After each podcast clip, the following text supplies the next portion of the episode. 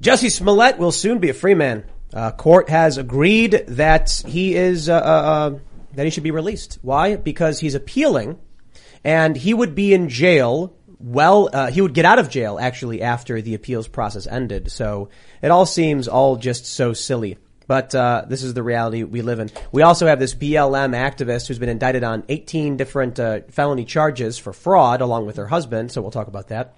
Disney workers are going to be protesting the parental rights and education bill, which makes no sense. As it turns out, the majority of Americans actually support the content, uh, the core of, of, this bill. Of course, we also have stuff happening in Ukraine, so we'll be talking about that as well. Unfortunately, tonight. Ian is sick and will not be joining joining us. But joining us to talk about this and much more is Terry Schilling. Do you want to introduce yourself? Yeah, thanks so much for having me, Tim. Um, Terry Schilling, president of American Principles Project. We are the NRA, but for families. So we don't do guns, we do families. Uh, we helped start the anti-transgender uh, sports fight. Uh, we we started uh, spending a lot of money on campaign ads. Uh, attacking politicians who were wanting to put boys and girls sports. And what do you know?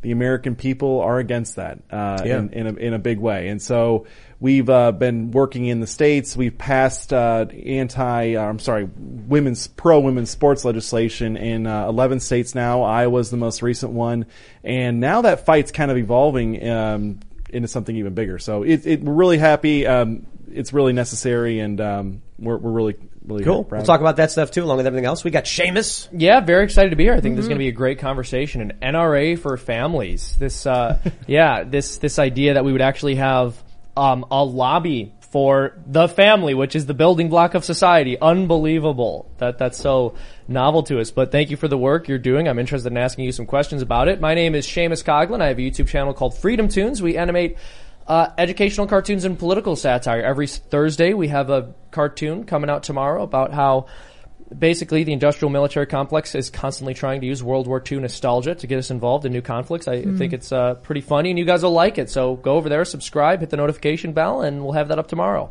And I am no excuse for Ian. We will miss his input definitely for sure. Um, we'll just carry on in his memory, and I'll try to come up with something wild and crazy in the meantime. And don't forget, head over to timcast.com. Become a member if you'd like to support us directly. As a member, you are keeping all of our journalists gainfully employed, and they are all very happy that you're doing so. But you'll also get access to exclusive segments from this show Around 11 or so p.m. tonight, we will, we will be publishing a members only podcast segment of this show. It's usually about a half an hour long. And, uh, it's kind of, it's kind of the uncensored show. We do swear a lot. It's the non-family friendly show. So definitely check that out if you would like to support our work. But don't forget to smash that like button, subscribe to this channel, share the show right now if you can. If you take the URL, just post it wherever you can to really, really help us out. Now, let's jump into that first story. Breaking news. Court orders Jussie Smollett released from jail during his appeal after just six days in prison. Disgraced Empire actor Jussie Smollett will be released after serving just six days. Judges sided with his lawyers, who argued that he would be finished with his sentence before the appeals process was complete. He was sentenced to 150 days after being convicted of five felony counts of disorderly conduct for falsely reporting a racist and homophobic attack in 2019. Smollett could have served just 75 days with good behavior. He had been kept in psychiatric care in a restraint bed in the Cook County Jail. Yikes, man. So as m- many of you are probably aware, he started yelling, I'm not suicidal over and over again, which made many of us believe that he was. Mm-hmm. And uh, we, we did mention this briefly on the show. Um, we mentioned it last time a little bit. My, my view, and I think this is what you were saying, we agree, he was actually suicidal. And by saying he wasn't, he was yeah. hoping that people would think it was a conspiracy because I got I got to be honest, his his life's over. It's been over. He's a joke. Well, that's what I said on air a couple days ago when we first talked about the story. Granted, it's just speculation. We have no idea what his motives are, but it sounded to me like it was at least possible that this is something a person who's planning on killing themselves would say if they were a complete egomaniac who wanted people to think that there was some kind of conspiracy behind it. No, it, it, there's something sociopathic about this guy. Mm-hmm. I mean, when you have someone that's able to literally like cry on demand and go into great detail about the entire hoax. Um, and, and I, you know, I think this is really tragic, this whole news story, right? Because it's, it's setting an example. The whole point of punishing these people is to show society what happens when you do something like this. And so he gets out of jail now after six days. There's going to be a lot more hoaxes. And I think that, that that might actually be deliberate on the left's part, right? Like they, they don't want these hoaxes to go away. There was a, a tweet from uh, I think it was Matt Walsh, and he had a, a bunch of tweets from like him and Andy Ngo, and he was basically saying that he he couldn't you know in, in almost every circumstance these these hate crimes where someone spray paints something they turn out to be hoaxes, and then he shows this uh, story in four parts, you know, quote tweets from Andy Ngo him and some other person. And, you know, he says, I can't recall a single moment, it may have been Andy Ngo said this, in recent memory of one of these turning out to be real. Someone responded with, you should pay attention because this happened at Emory and then posts a link. And then Andy Ngo is like, the guy who did that was a black, the guy who wrote the graffiti and, and the, the racial slurs was actually a black guy. Yep. So I gotta be honest.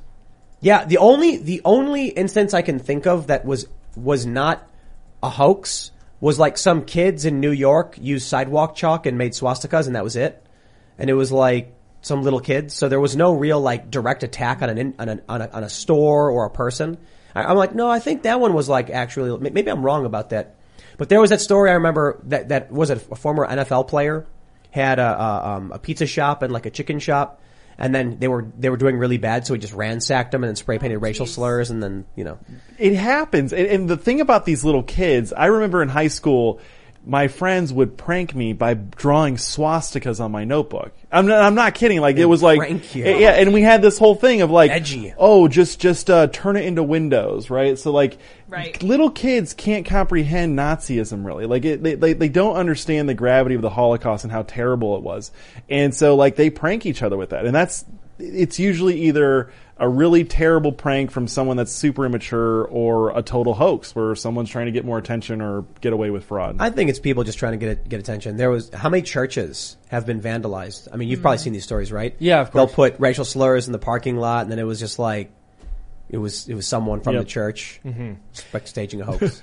Yeah, no, I mean it's disgusting stuff. I'm sure a couple years ago, you guys remember there was this story at Mizzou, and within one of the bathroom stalls, someone had drawn a swastika using fecal matter, and we were told that this oh. was a neo-Nazi attack. Instead of first of all, extremely um, unbalanced, mentally ill person to draw anything with fecal matter, but somebody who's actually a Nazi is not going to depict their like sacred, cherished symbol with human crap. right, right. but the conclusion, oh my goodness, this is a, a hate crime. It was very bizarre. Instead of like, wow, what a bizarre, disgusting thing to do, it was this is white supremacy. Yo, it's hard sometimes waking up and being like, "Oh, that's the news again," because Yeah. it, it keeps happening. Yeah. with these stories, and and it's it's remarkable that you know what really is just it's kind of depressing. Jesse Smollett's being released. Hmm. You know, we thought we got him. Hmm. We Remember? got him. He was Well- he was arrested. He was caught. We knew it.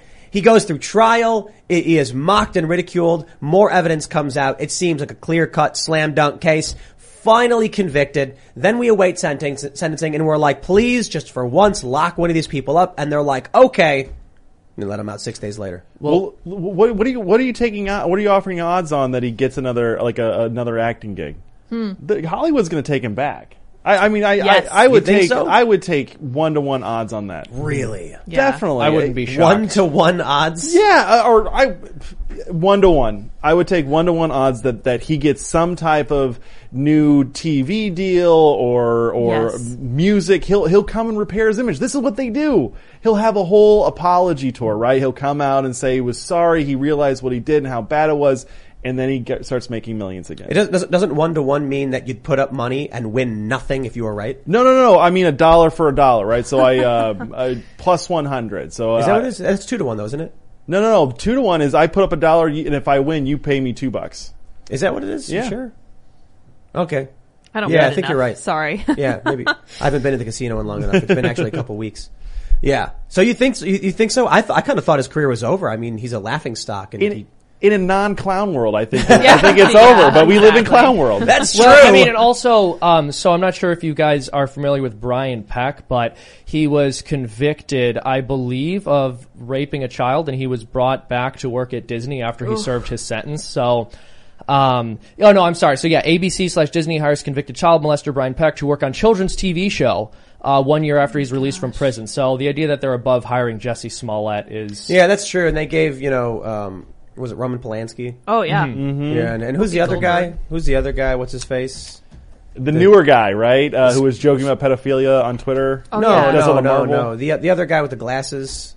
Oh, I can't remember. What's his name? I don't He's know. a famous famous guy. Famous guy with glasses. I don't know. I got Uh, nothing. Sorry. Director, producer, whatever. Steven Spielberg. No, no, no. kidding. That's I'm what came up with. I don't want to Come on, start how do I, rumors. I, I don't. I don't know enough about movies and stuff. Yeah. Yeah.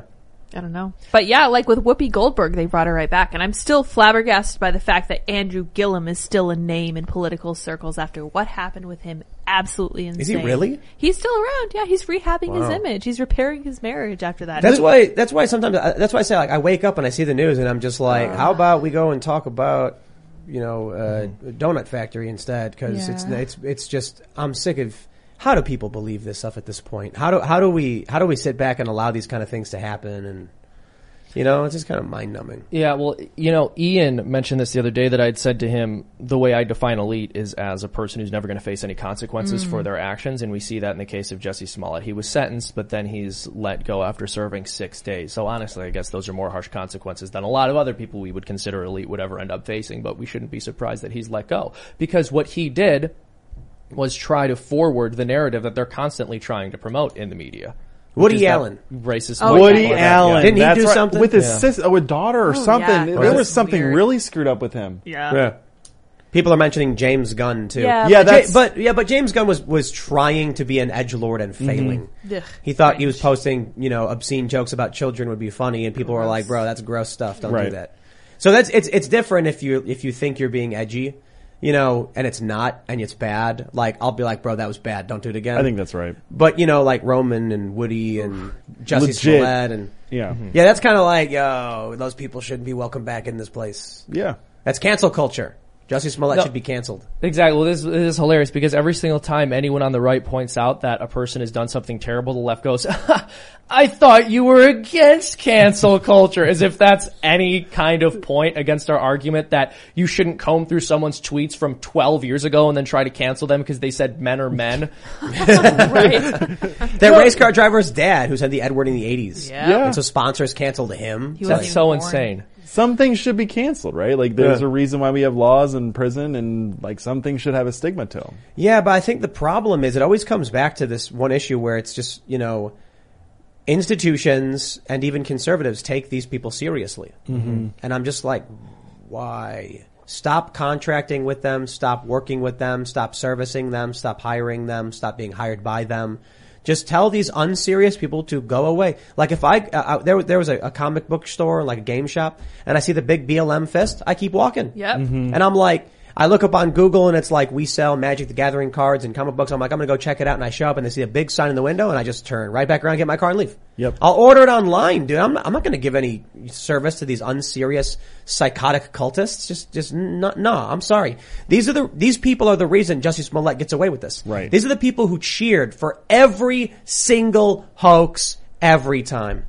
They always fall for it, and it's it, Or it's not even are they're they falling, falling for it. for it? Right. No, no, no. It's part of the plan, right? Mm-hmm. Well, no, no, I- they continue, continue, but I have a point I want to make about falling for it. No, I just I just think it's part of their plan. They want division. They want chaos. They they don't they want us withdrawing from society and not participating, right? And and I think that it's really important not to fall trap to that, but also to figure out how to not support them and give them mm-hmm. legitimacy. Yeah, so it's interesting because I think you're right that they don't fall for it because to them it does not matter whether something is true or false. What matters is whether it maps onto their ideological worldview because then in some subjective sense it's poetically true. So it's okay for them to promote it and it forwards their goal, which is overall good and noble. The people who fall for it are the conservatives who don't immediately say this sounds ridiculous and is probably BS because we're afraid that there's some slight possibility that it's a true story and we don't want to be labeled racist the one time it may have actually happened. I, you know what I think?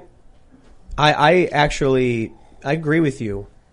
I don't know if Jesse Smollett is going to get work, right? So, so they're, they're going to let him out of jail. Maybe his appeal just fails and he goes back to jail. They're saying it's only going to be 75 days. So, you know, two and a half months with good behavior. I don't know if he gets rehired to act, but I would actually be willing to bet that he would get a reality TV show. Oh, yeah. Following the saga. I mean, it's people, people will watch it. Or not? That's why not a matters. CNN gig, right? Or MSNBC. I mean, Yeah. that's how un- un- fundamentally unserious those networks are. Yeah. I don't know about CNN. I, I think Well- it would be interesting to see them bring him on because he's friends with Don Lemon. Mm-hmm. But they, they, they, you know, CNN as bad as they are, they don't want to, you know, punch holes purposefully in their ship as it sinks. Well, here's the but, thing. But, but hold on, look, you know, uh, what A and E or AMC or whatever, what's the channel that does the weird A&E? A and E? Yeah. Yeah, they're going to be like Jussie Smollett reality show. And it's going to be him sitting down and be like, I didn't do this. My, I got to call my lawyer. And they're going to follow him around. People would watch that because they hate him. So, so Yep. th- th- that's his opportunity and he's going to, I Write just, a book. Yeah, I I'm will- going to write a book. If I don't know. did it. I, yeah, exactly. He's gonna do if I did it. He's gonna have this whole OJ tour. Uh, he's gonna like he's like he's gonna go find the real hoaxer. Yeah. Um, I think that you guys are underestimating how good of an actor Jesse is. He's just gonna slip into Jussie. a new li- Jussie. I'm sorry. He's gonna slip into a new life somewhere, become a different person, and he's just gonna blend in wherever he is because he's Yo, so it- talented that way. And then there's gonna be some beloved celebrity 20 years from now who everyone worships, and he's gonna go, "It was I all along, Jesse, and I it- fooled you with my incredible acting skills." Isn't it crazy though? I mean, look at when he went on, uh, was it ABC? How he, was it ABC did yeah, the I interview? think it's 60 minutes or something. 60 minutes. He, he manufactures perfectly these, these tears. Yeah. This, this performance. Well, that's what I'm saying. He is one of the greatest actors. of all time. Of all time, yeah, that was the whole thing. He's just he proved. I mean, this the whole thing was a demo tape for him. He comes out and he's like, I want to admit that I staged the whole thing and the court, the trial, that was the performance. That was the performance. I'll be in jail. I'll be out in two months. Call my agent. Very avant-garde piece of you, art. do you remember when Joaquin Phoenix did that thing? No. He like quit acting and then started rapping and everyone was like, what is he doing? What's happening? And then it turned out that it was a big stunt. Yep, I remember that. That's, that's probably Jussie Smollett's best bet. It was, it was a big stunt. I was to just prove. joshing you guys. I was Yeah. joshing around. All right. I wasn't He, serious. he'd probably go to jail for a lot longer if he said that. Because Can right, you imagine? I mean, the funny. I don't think so. No, Yeah, I I don't- don't, think I he's don't ever think going to so. see prison time.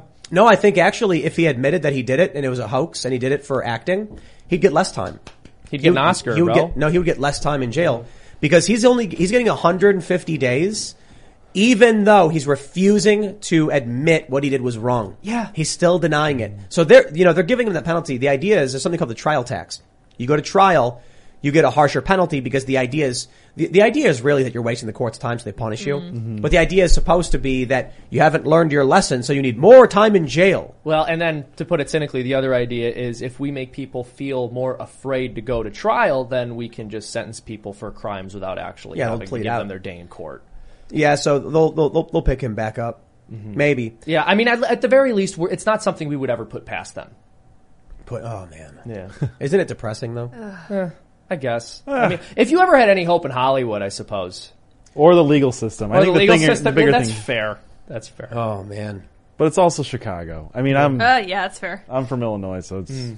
yeah, it's tough. as are we. It is uh, Yep. an Oh, yeah, interesting Illinois place. boys. Yeah, yeah. Yeah. wouldn't it be, be just it would just be so funny if it turns out that this really did happen and the cops staged all the evidence to like, you know, just make him look bad. It's like the worst white supremacist hate crime that's ever taken. Turns place out in that the of two history. white dudes who attacked Jesse were actually like off-duty cops. goes all the way up to Trump, even higher. And- goes all the way up yeah. to Putin. and it actually is MAGA hmm. country, and we just we're making fun of this poor guy. No one, no one tells you this, but Cook County very red, very very. Incredibly Cook red, County? Yeah, Yeah. deep red. Cook County. yeah. Cook It's just County, a city, Illinois, right? Extremely red. No, it's a little bit outside of the city. Yeah. Some of the suburbs are Cook County. Well, Illinois itself is red.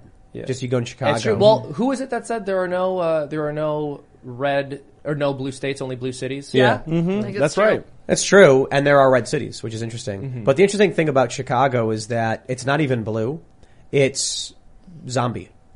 You Mm-hmm. you have like Illinois, growing up in Chicago, you have the zombie contingent and the Republican contingent, Mm-hmm. and Republicans, you know, they can vary from very ignorant to very knowledgeable. But the, the, the people in the cities who are voting Democrat are the zombie contingent, 99%. And that's, that's what I grew up around. People who are just like, vote blue no matter who. And I'm like, who are you voting for? Don't, no, don't care. As long as not as, as long as it's not a Republican. And I'm like, Yep. the city has been run by Democrats for 80 plus years and it's worse than ever. No, it's doing really well. Just worse than ever. It's going great. And it's funny too because we, we used to have, uh, do you guys know what a elotest is? It's like, uh, so on the, on on the south side of Chicago, Oh, yeah. these guys pull up with carts full of corn. And Oh, yeah, they'll take the corn and they put mayonnaise, parmesan, and cayenne pepper on it, mm. and you eat it. so good. Or I would always have them. They they cut the corn off into a cup and mm. mix it with mayonnaise, parmesan, and cayenne, Yeah. and, you know, mm-hmm. and they had it to you. It was like a dollar. good. They got banned in our neighborhood, Terrible. but only like they couldn't cross Cicero on the south side because when you cross. So this is the fascinating thing about the Midway area, mm-hmm. from like Harlem to Cicero, which is a few miles. From 47th to like 63rd was a generally white Polish immigrant and like whiter area. When you crossed 47th to the north side, it was all black uh, community, all black housing. When you crossed Cicero, it became all like Latino. So the city, for some reason, banned the Elotes guys from coming into our neighborhood, but they could still, like, they, they couldn't cross Cicero. And that was the weirdest thing to us because we were like, so the guys who sell corn, who are Hispanic, can stay in the Hispanic neighborhood, but we like the corn. We, we mm-hmm. love We those want it. guys. They took it away from us. It's almost like they wanted the segregation in that Yes. city. And, and here's the funny thing is like, there are certain things that like break down cultural divides, right? Like it's food, it's music, it's, uh, you know, movies, uh, literature. And, and I do think there's something to that. That, Like the, this whole like anti-cultural appropriation thing is really meant to keep us from participating in other cultures and being open to it and, and, and breaking down those barriers. Like Cinco de Mayo is a great holiday because everyone likes tacos and it's not like denigrating to like the Mexican community to celebrate Cinco de Mayo. Like it's a good thing to participate. Catholics are really good about this, right? Like Yes, we, we are. take over and, and baptize all these like pagan holidays and make them ours. And it's, ours. it's beautiful. It's, it's Well, how that's, that's colonization. and we're not That's giving right. them back Oh, shit. ever. Ever. You guys Not even worshiping Christmas. trees. That's what we're told. Not even Christmas. Which I didn't know. I've had people tell me that. They're like, you know, when you worship Easter, you're worshiping a fertility god. It's like, I didn't know that. wow, interesting. I didn't know that. I guess, well, but I guess you know better than me what I'm doing on Yeah, Easter. So surprise. thank you. You didn't realize that you were you, realize. you you didn't catch yourself when you were praying that you were actually saying fertility goddess. I and- know it's crazy. It's like you were saying those words. But yeah, no, it's uh, it's true that there are a lot of things from other cultures that can be sanctified, and people from different cultures are able to relate to each other. And part of the problem is because racial tensions are so high and we have really stoked the flames of genuine hatred along ethnic lines, people are afraid not only to participate in other people's cultures, but to even engage in humor that might be targeted towards other groups, even in a more playful way. And I find it interesting because I, I think you see this happen. Sometimes, every now and again, you'll meet that couple who make jokes about each other, but you can tell it's in like kind of a stabby sort of way. They're really mm-hmm. being sort of uh, crass and snide to each other, and it's very painful for everyone who's there. But then you have some couples who can kind of poke fun at each other, and it's really funny, and everyone enjoys it. I think what happens is, as a relationship between two people or a group of people breaks down, humor goes from something which can be cherished and which is very endearing and helps bring them together, and it turns into something really insulting. And the same exact joke can be really funny coming from a person who you have a good relationship with, or really uh, offensive coming from someone who you don't. And so You know- I think I think uh, breaking down racial relations, people ask why everything's so PC. I think a huge part of it is we just don't trust each other. I was just thinking, you know, about the cultural appropriation stuff and the protests. Remember that video where the, the, the girl at prom or whatever she wore the the um Chinese dress. yeah what is Yes. it what is, what is it called? A kimono? no, that's something different, Japanese. It was called it was a Chinese thing, and um, people in the chat will tell us what it was called. So I'm, I'm I'm forgetting. And then people in China were like, "That's cool." Like they actually really liked it. Yep. And I thought about I was thinking about this. There's also the video where the guy's got dreads and the black girl like literally grabs him, uh-huh. and she's like, "You're stealing my culture," and he's like, Yep. "What are you talking about?" And then I'm like, "How come these people never protest Taco Bell?" Hmm. Why, Yeah. Why don't they show up to Panda Express? Hmm. Well, also as if like No, for there's real, like, one yeah. ethnic group that just owns dreadlocks. Right. That's, That's not true though. I mean, the multi- yeah. Vikings had it. Yeah, But, exactly. That's my point. Uh, and and you know, I know a bunch of people in Scandinavian countries who have dreadlocks because of like they had dreadlocks. But it's like people have hair, dude. Right. People can do what they want to their hair. can't you don't do own that. hairstyles. no, that's our due. Can't No, do but but, hair. but we come on, like intellectual property. Yo, first. yo, Taco Bell bears no resemblance to actual Mexican food. That's exactly right. That's Hard exactly shell right. tacos, burritos. Burritos don't aren't a Mexican thing, and and and cheddar cheese. What's going on here? That nacho cheese is not cheese. It's terrible. It's powdered cheese. Uh, Panda Express. Now I'll tell you, Taco Bell is delicious. It's almost worth the bowel obstruction. Panda Express is also delicious, but man, they're just chunks of sugary fried chicken, and it's Yeah. Yes. but it's good. But I'm not going to pretend it's actually Chinese food. You you know know, what? uh, Thai food in this country is a sugary, fatty, Americanized version. The same thing with like all of these different foods, and you know what? People love it. Right. Yeah. So if these people want to go, oh, I'm, I, cultural appropriation is wrong, stop ordering pad thai on Grubhub. I know you're doing it because it's like the number one food on Grubhub or it's in the top five or whatever. Pizza, it's Italian. What gives you the right? Mm-hmm. No one, no one's protesting these things. You know what? You ever notice that no one ever starts an Irish food chain, like an Irish food. There's an Irish food food chain. We're- So we're- terrible. But it's, that's not like a large national thing, you know. You don't have it in every. You don't have a bunch of them in every single city or state. We have Yeah. Scottish. We wish some people would appropriate that part of. Honestly, no. I'm glad that, that We, that we have. You, you, you- why don't you make O'Donnell's? No, I, Oh, oh, my Donald's. gosh, that's the thing. McDonald's, it's an Irish name, and you go in there, it's No, like, this is Scottish. not Irish food. No, it's MC. It's when it's MAC, it's Scottish. Uh, When I was M when I went to the UK. They told me it was Scottish. What did those Brits say to you? Yeah. They were going to tell you more colonizer lies about Ireland, and you're believe them, bro? Are you serious right now? Colonizer. Learn your history. Look it up. I think you're wrong. Oh, maybe. I hope not. Because if we lose McDonald's, we have nothing left. In the in the United States, I often have like a stupid dad joke where I tell people and they're like, "What do you want to get?" And I'll be like, "Do you guys want to get Irish food?" And they'll be like, "Oh yeah." And I'll be like, "There's a good place to Mc, um, Mc, McDonald's." That's and good. everyone laughs. I did that in the UK and they all looked at me and they were like, "That's Scottish." Oh, and I was like, "No, no, it's MC." And they were like, "O is Irish. MC is Scottish." And I was like, "Is it?" That's not true. No, MC is, is Irish. McNamara is my mother's maiden name, and they're all from Ireland. Yeah, Yeah, yeah. yeah. Ma- MCs. They were. Those they were Brits lied to you. lies. Those Brits lied to you. Yeah. Of course they did. all right. Well, let's talk about the next lie. Oh boy. We got the story from the New York Post. Boston social justice activist and husband scammed at least $185,000 from donors, so saith the feds. They're being hit with, I think it's 18 different uh, uh, uh, uh, charges, federal charges. They say a high profile social justice activist in Boston and her husband used a nonprofit they founded uh, to scam at least $185,000 from donors who included a Black Lives Matter chapter and the local DA's office, federal authorities alleged. Monica Cannon Grant and Clark Grant allegedly treated their violence in Boston organization as a personal piggy bank to pay for rent, shopping sprees, delivery meals, visits to a nail salon, summer vacation trip to Maryland. I heard that they were going to Bubba Gump Shrimp. That was one of the things that was that was Yeah, that was heavily reported. bucks. They're going to mention the following year she was named Best Social Justice Advocate by Boston Magazine and one of the Boston Globe's Bostonians of the Year. When will people stop falling for this stuff? Should we run through the list again? Should we run through the list? The Trayvon Martin story. Mm-hmm. What was the initial report that a white guy saw a black kid and then attacked him and killed him, shot him? What really happened? Trayvon Martin and George Zimmerman got into a fight. Mm-hmm. Maybe one was, maybe Zimmerman was in the wrong for confronting him. He was a neighborhood watch and Trayvon Martin was walking behind houses. Trayvon Martin had him in a ground pound position where he was on top of him and pummeling him. And then George Zimmerman shot him in the chest and killed him. Zimmerman's Hispanic. We also have Michael Brown. Hands up, don't shoot. That was a lie. That was total lie. Total lie. Also, remember with the Trayvon uh, case, NBC actually deceptively edited Yep. the phone call in order to make it sound like Zimmerman was describing Trayvon Martin as being up to no good because he was quote unquote black. They asked him, "What does he look like?" He says he looks like he's up to no good. Uh, he's wearing a black hoodie, something along those lines, and they cut it together to say he looks like he's up to no good, black. Well, well, the other Looks thing black. is the whole thing was a sham with, with Trayvon Martin. The the picture that you saw everywhere was him when he was like eleven or twelve. Right. And he was much much older and much much bigger. They made it out like George Zimmerman like a beat up like a twelve year old little punk kid, and he was much older than that. Jesse Smollett, Mm-hmm. lie. Gosh, yeah. Ahmaud Arbery story, he was just jogging. That was a lie.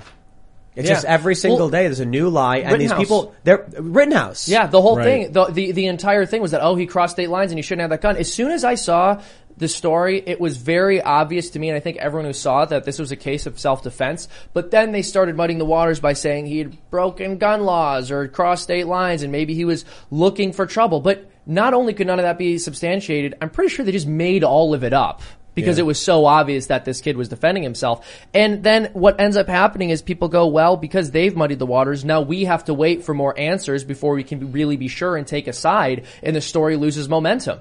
At a certain point, I just, you know, I, I, every every few months, I say something where I'm just like, it's all the same thing every day. Mm-hmm. We we wake up, we have a new story because I've been I've been you know talking about these stories and, and criticizing the hoaxes going on seven or so years now, um, a little bit longer, but doing the actual YouTube stuff and the podcast stuff.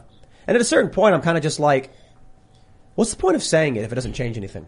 No, no, no, no. think I, I think that's the wrong Yeah. mentality. I, I wouldn't lose hope. There are a lot of people. th- You're seeing the complete decentralization of how people get their information. You had. I was going through like a lot of your episodes before coming on, and it's absolutely beautiful. Four hundred fifty thousand people. I mean, uh, for the last few episodes, watch your show. Yeah. that is beautiful. And Plus clips and, and live viewership isn't counted in that number. So exactly. And and the thing is, what you're doing is exactly right. You are giving so many people the information that they need, and you don't need to get 100% of the people. You don't even need 50%. You need a solid 10 to 25% of Americans that are getting solid information because those are the people that are going to go talk to their family and friends and make sure that they know the information. There's like 10 to 25% of Americans are just helpless. They're Zombies. they're zombies. Then like there's this 50% in the middle that are actually persuadable. And then there's like us, right? Like that are on the front lines, activist types. I, I think you're actually doing the Lord's work here, and I, I wouldn't lose hope. I, I think there's a lot to be Maybe, maybe, maybe that's it. Maybe, you know, what needs to happen is we're growing, we're, we're building infrastructure, we're expanding, we're doing new shows, we're getting uh, a, a new headquarters. And then I guess what really happens is in 10 or 15 years, these cable networks won't exist anymore. exactly. You know what's crazy? And this is no dig. I'm a big fan of It's Always Sunny. But, uh, I heard that It's Always Sunny in Philadelphia had a new season out. How many, you guys are, you guys have heard of It's Always Yeah, Sunny in yeah. Philadelphia, Of right? yeah. It's now the longest running live action comedy series, wow. I guess. So, um, how many people, how many viewers do you think this show got at, on their seventh, seventh season on average? How many people watched one episode? What, do you, At, what would at you the get? premiere, yeah, I'm not No, no, no, sure. no, not the premiere. Just like throughout the season on average. How many people do you think watched an episode of It's Always Sunny in Philadelphia? I'm gonna pretend I'm not googling it, and then no, no, don't Google it. Just tell me what you think. the I'm- answer. 500,000. Duck, duck, go. So it was a, it was about um, I think the premiere episode of season seven was like two million. Wow. And then they would get like 1.3 to 1.5 million per episode. How many people do you think watch now? Fifty thousand. 300. Two, 300,000. 200 to 300,000 per episode. I'm not digging on them. I, I'm, a, I'm a fan. I think It's Always Sunny is funny. I don't really watch it for the most part. I think what happens is, you know, we've, we've launched a couple other shows. We have The Vlog. We have Chicken City. We have Pop Culture Crisis. And I'm wondering if it, there's just cultural swings in terms of what people are interested in. And sitcoms have just, you know, there's, there's too many options. Mm-hmm. So people are watching a bunch of different shows. And also, you know, back when this show was at its peak, we didn't have this plethora of content and we didn't have this plethora of streaming services. Mm-hmm. So what's happening is it's not so much that people don't like the show, it's that over time people start using technology and they start absorbing information in different ways. So what I, what, the reason I bring this up is that I think it's entirely possible and likely that within 10 or 15 years, CNN just has nothing and they're gone. And then it doesn't matter that people believe them because there's nothing to believe anymore. They don't exist. However, 10 years after that, this show will be outdated with limited viewership and people will be in the metaverse or who knows where. It's all gonna be Shimcast, baby. All Shimcast. All I'm right. gonna watch. You plug your brain right into the Neuralink and then Shim speaks directly into your mind. I, I think what's going to end up happening too, unfortunately, and people are going to have to be vigilant about this, is as you have mentioned, it's very easy to covertly fund people online. So I think there are going to be a lot of people who want to promote the establishment narrative who are going to be very well funded by people from within the establishment who traditionally would have just given their money to, to CNN or placed advertisements on their network. You see it, you know, you see it on YouTube, the, the, the favorite channels. They're, they're trying to prop up CNN, you know, so much to perpetuate all these lies. Uh, do you, are, are you guys familiar with Defiant L's? Yes. Yes, yeah. I think it was Defiant L's who had this. It was um. So what, what they do is they show a tweet from someone, and then they show a follow up, which is like failure. Yeah. And it was like uh, Brian Stelter talking about, you know, we can't just trust the cops on this Jussie Smollett thing. You know, we got to hear it out. And the next one is like Jussie Smollett sentenced to 100 days in jail for hate crime hoax. And it's just like, yeah, you know, you shouldn't be listening to people who are. I'll, I'll tell you this. I can give him credit for being a bit skeptical, for sure. But it's like at some point you kind of just say like, we know, or we should err on the side of that was BS. Yeah, well, the skepticism only ever runs in one direction. Hmm. Every single time we hear an accusation of racial hatred, we're told if we don't buy into it hook, line, and sinker, it's because we actually just hate black people and not that we want more evidence before we jump to a conclusion. Yeah. But Black when it Lives runs in the other direction, when it's when it's a, a BLM activist or Jussie Smollett hoaxing or, or doing something illegal or corrupt, well, then we need to stop and wait for the evidence and make sure that we have Oh. all the facts straight before we comment. I, I, I can think of when of one time there was a mass campaign with uh, racist vandalism. Uh, w- it was carried out by a bunch of young white men. Hmm. It was when those white supremacists put up those flyers everywhere saying it's okay to be white. That's right. Yeah, yeah. Which it is not. It is not. It's, yeah, Apparently. apparently It is not. Disavow. Disavow. Apparently, that's the message they're sending. It's the it was brilliant trolling, you know. So you know, for those Exactly. unfamiliar, I think most people know this. They were it was a white sheet of paper, and it just said it's okay to be white. And people would put the sticker on a pole, and they'd be like, "You're a white supremacist," and they're like, "That's crazy." Yeah. This is an interesting discussion I had with some of my friends. Uh, and I just want to ask you guys: Do you identify as white? Me, No. I don't. I, I But I'm. But, I I, but everybody knows Catholic, I'm. I'm yeah, I'm, Yeah. I'm more Yeah. Catholic than anything. Yeah. yeah. But actually, I, everybody knows the meme that I have second generation mixed race family, so we mm. don't have that. That's like, are, I, I guess there are people that are, but the idea is, it's interesting. The left says, see, the reason you don't is because you live in a world full of white people, mm-hmm. so your default. Yeah. Why would you identify with what everyone else is? But th- this is the problem with that analysis. Firstly, it's entirely uncritical. It's not actually looking at specific ethnic backgrounds. So Irish people and other ethnicities, mm-hmm. which were generally more Catholic, as a matter of fact, such as the Irish, the Italians, the Polish, were not considered white. Even though we had white skin. Mm-hmm. So I see whiteness, quote unquote, as an identity which has often been used to exclude Catholics. Well, It's that's- not that- something that- I identify with. That's partially what the left critical race theorists argue. Mm-hmm. That whiteness is a political term and always has been because there were white people who, who weren't white, and they actually argue now Eastern Europeans aren't white. Like Yeah. Luke Well- Luke mm-hmm. Rudkowski, blonde hair, blue eyes, they say is a person of is color. not white. Well, here's the issue. In the United States, we have a very unique racial history as a result of slavery. Black people, unfortunately, lost a lot of their ethnic identity because they were brought over here forcibly and were not able to retain the information on what part of Africa they came from specifically. And I think that's become rejected onto people who we call white now, even though they would have considered themselves Irish, Polish, Italian, Dutch when they came over here. They're thrown into an analogous category of white, even though they're more or less identifying or had identified until much more recently with their ethnic identity rather than their racial Right. identity. Yeah. This is exactly what, but this is, this is one of the arguments from the left that the reason why, you know, there's no issue with black pride or power Mm. is because they don't have an ethnic identity, they have a racial identity because of what you just described. Mm-hmm. Yeah. Mhm. Whereas for a white person, you could say you're proud of being Irish Mm-hmm. or Scottish or Ukrainian, but not white. Yeah, but there's this kind of motte-and-bailey fallacy which they they engage in where they will they will try to say things like we're only against white privilege in a system that places you on a pedestal simply because of your skin color. We're not actually talking about your skin color specifically, but then how do they identify you? Well, by your skin color, and they'll go after you and say you're bad because you're white. So even though I don't identify as white. You want to talk about white privilege, Jussie Smollett. yeah, yeah.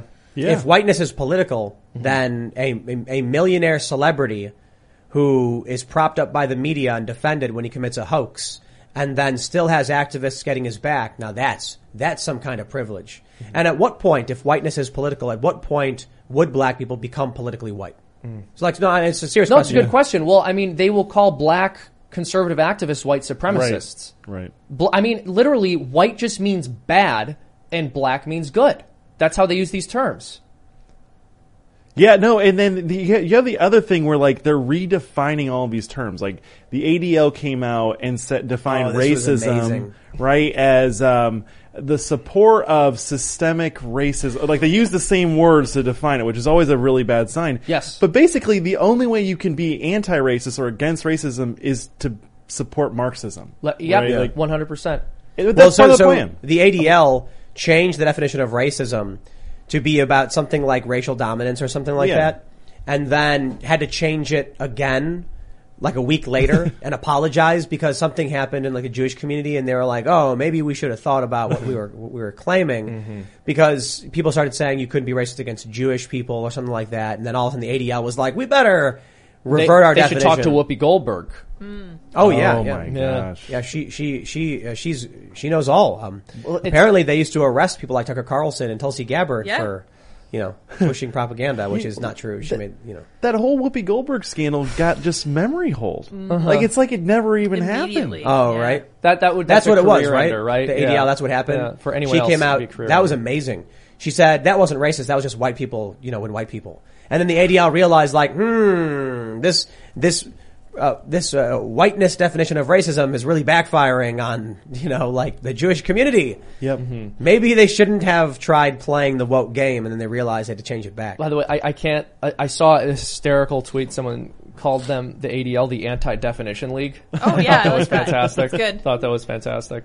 Very clever. Yeah, Very clever. But I'll also say too, it's always funny when people will define racism as systemic racism specifically, because a, I mean, you lose the ability to analyze racism at the level of individual behavior rather than just looking at it systemically. But on top of that, you mentioned using definitions. when, or using the actual word you're defining within the definition. This is the first thing you are taught in any etymology class. I if just you want to wonder if- define a word, you cannot use that word in the definition. Exactly. So I don't know if uh, I don't know if I mentioned this in the show about the uh, the black card revoked. We talked about that, right? Maybe. The black card revoked. We went to uh, uh, I think we were in Altoona, Pennsylvania. Was it Altoona? Maybe not. Yeah, I think it was. I don't know. Anyway, we're at an Airbnb, and they had uh, a bunch of board games. One of the they had a car, pa- pack of cards, and it was called Black Card Revoked. Huh. Yeah, we talked about this with Gothics, oh yeah, yeah, yeah. and uh, uh, oh, that's right. That's right. it was a card game that was supposed to be, you know, if you if it was it was for black people to play and it was about black culture and it asked questions like what movie does every black person have in their collection? And I thought it was racist and I'm like, man, I but hey, far be it for me. I- It was it was made and marketed by, you know, black people for black people, so there you go, I guess. I don't know if it's racist or not if these things are held by, you know, to be true by them.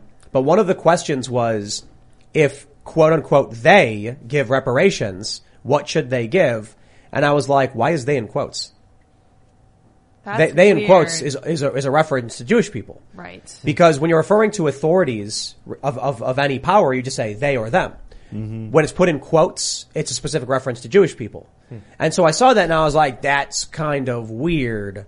And, and look, I don't, I, I think maybe the people who made this game are anti-Semites and it's possible because they have ties to, you know, high, high profile politicians. Mm-hmm. You know, we're, we're looking at that story. Maybe there's something there. I don't know.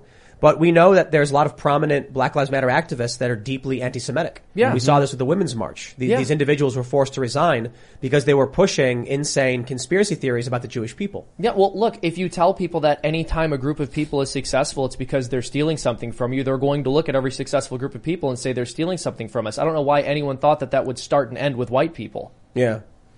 Yeah, that's why I can't stand the, uh, just like the, the general anti-Semitic, like, so anti-Semitism in general is annoying to me because it's the same, it's the same CRT argument. A Yeah. privileged group of people dominate. I'm like, get out of here, dude. Like any, look, I know I, there are CEOs of big companies and in media who are not of a particular ethnic background. It's, it's, it can be anybody who works hard and succeeds.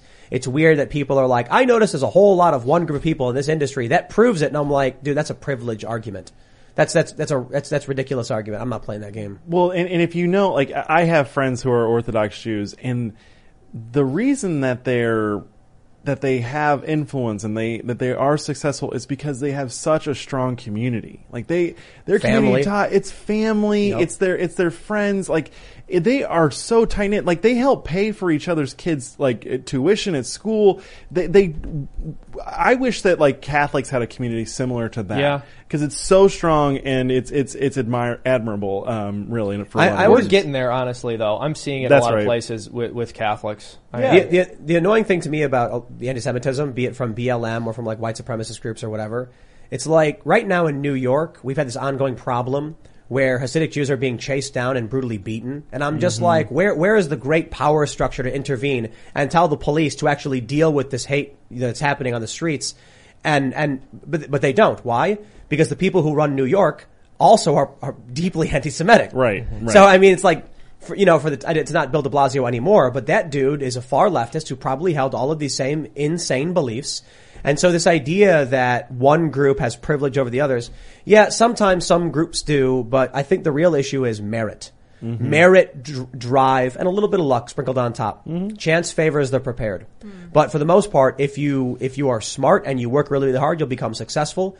But ultimately, We've talked about this before when it comes to you know uh, uh, you know why you see a high propensity of successful Jewish individuals. Could it be family? We mm-hmm. know that family is a key indicator of success, regardless of your religious background. As you were saying with the Catholics and Well, it, no, but family is is everything, right? Like I, we, uh, Lydia and I were talking about this before the show. Family is why you get a job. Family is why you go to work. Family is why you love your country and why you go to war and you're willing to die in it so that your kids and your grandkids can have a good life. Like family drives everything and like it's like the social science on this is so boring because it's so predictable, right? Like kids raised in a loving household with parents that take them to church on Sunday are always the best performing group. They're, they commit less crime. They don't commit suicide. They don't get addicted to drugs. It's all very boring and it's all basic. And, and, you know, the Jewish community is like really figure that out. are you familiar with the uh, blue zones? No. It's where the uh, there's like seven areas of the planet where people haven't have a life expectancy that exceeds 100, or where there's like the highest propensity towards having people live over 100. And so some researchers went to these areas to figure out what do they have in common that may contribute to people living to be over 100. And there's there's a, some interesting things like they eat only till they're about 85% full. They don't mm-hmm. overeat. But one of the one of the most interesting things is they all they all have a job.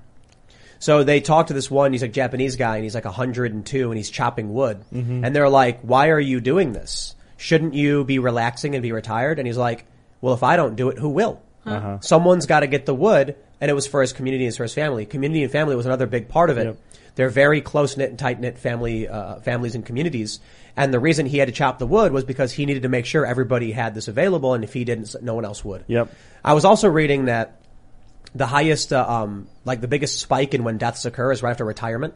Yeah. So I think I think people need to understand how how important purpose is in, in in a human's life. Without purpose, people become dejected, depressed, and violent, like we see with so many young people these days.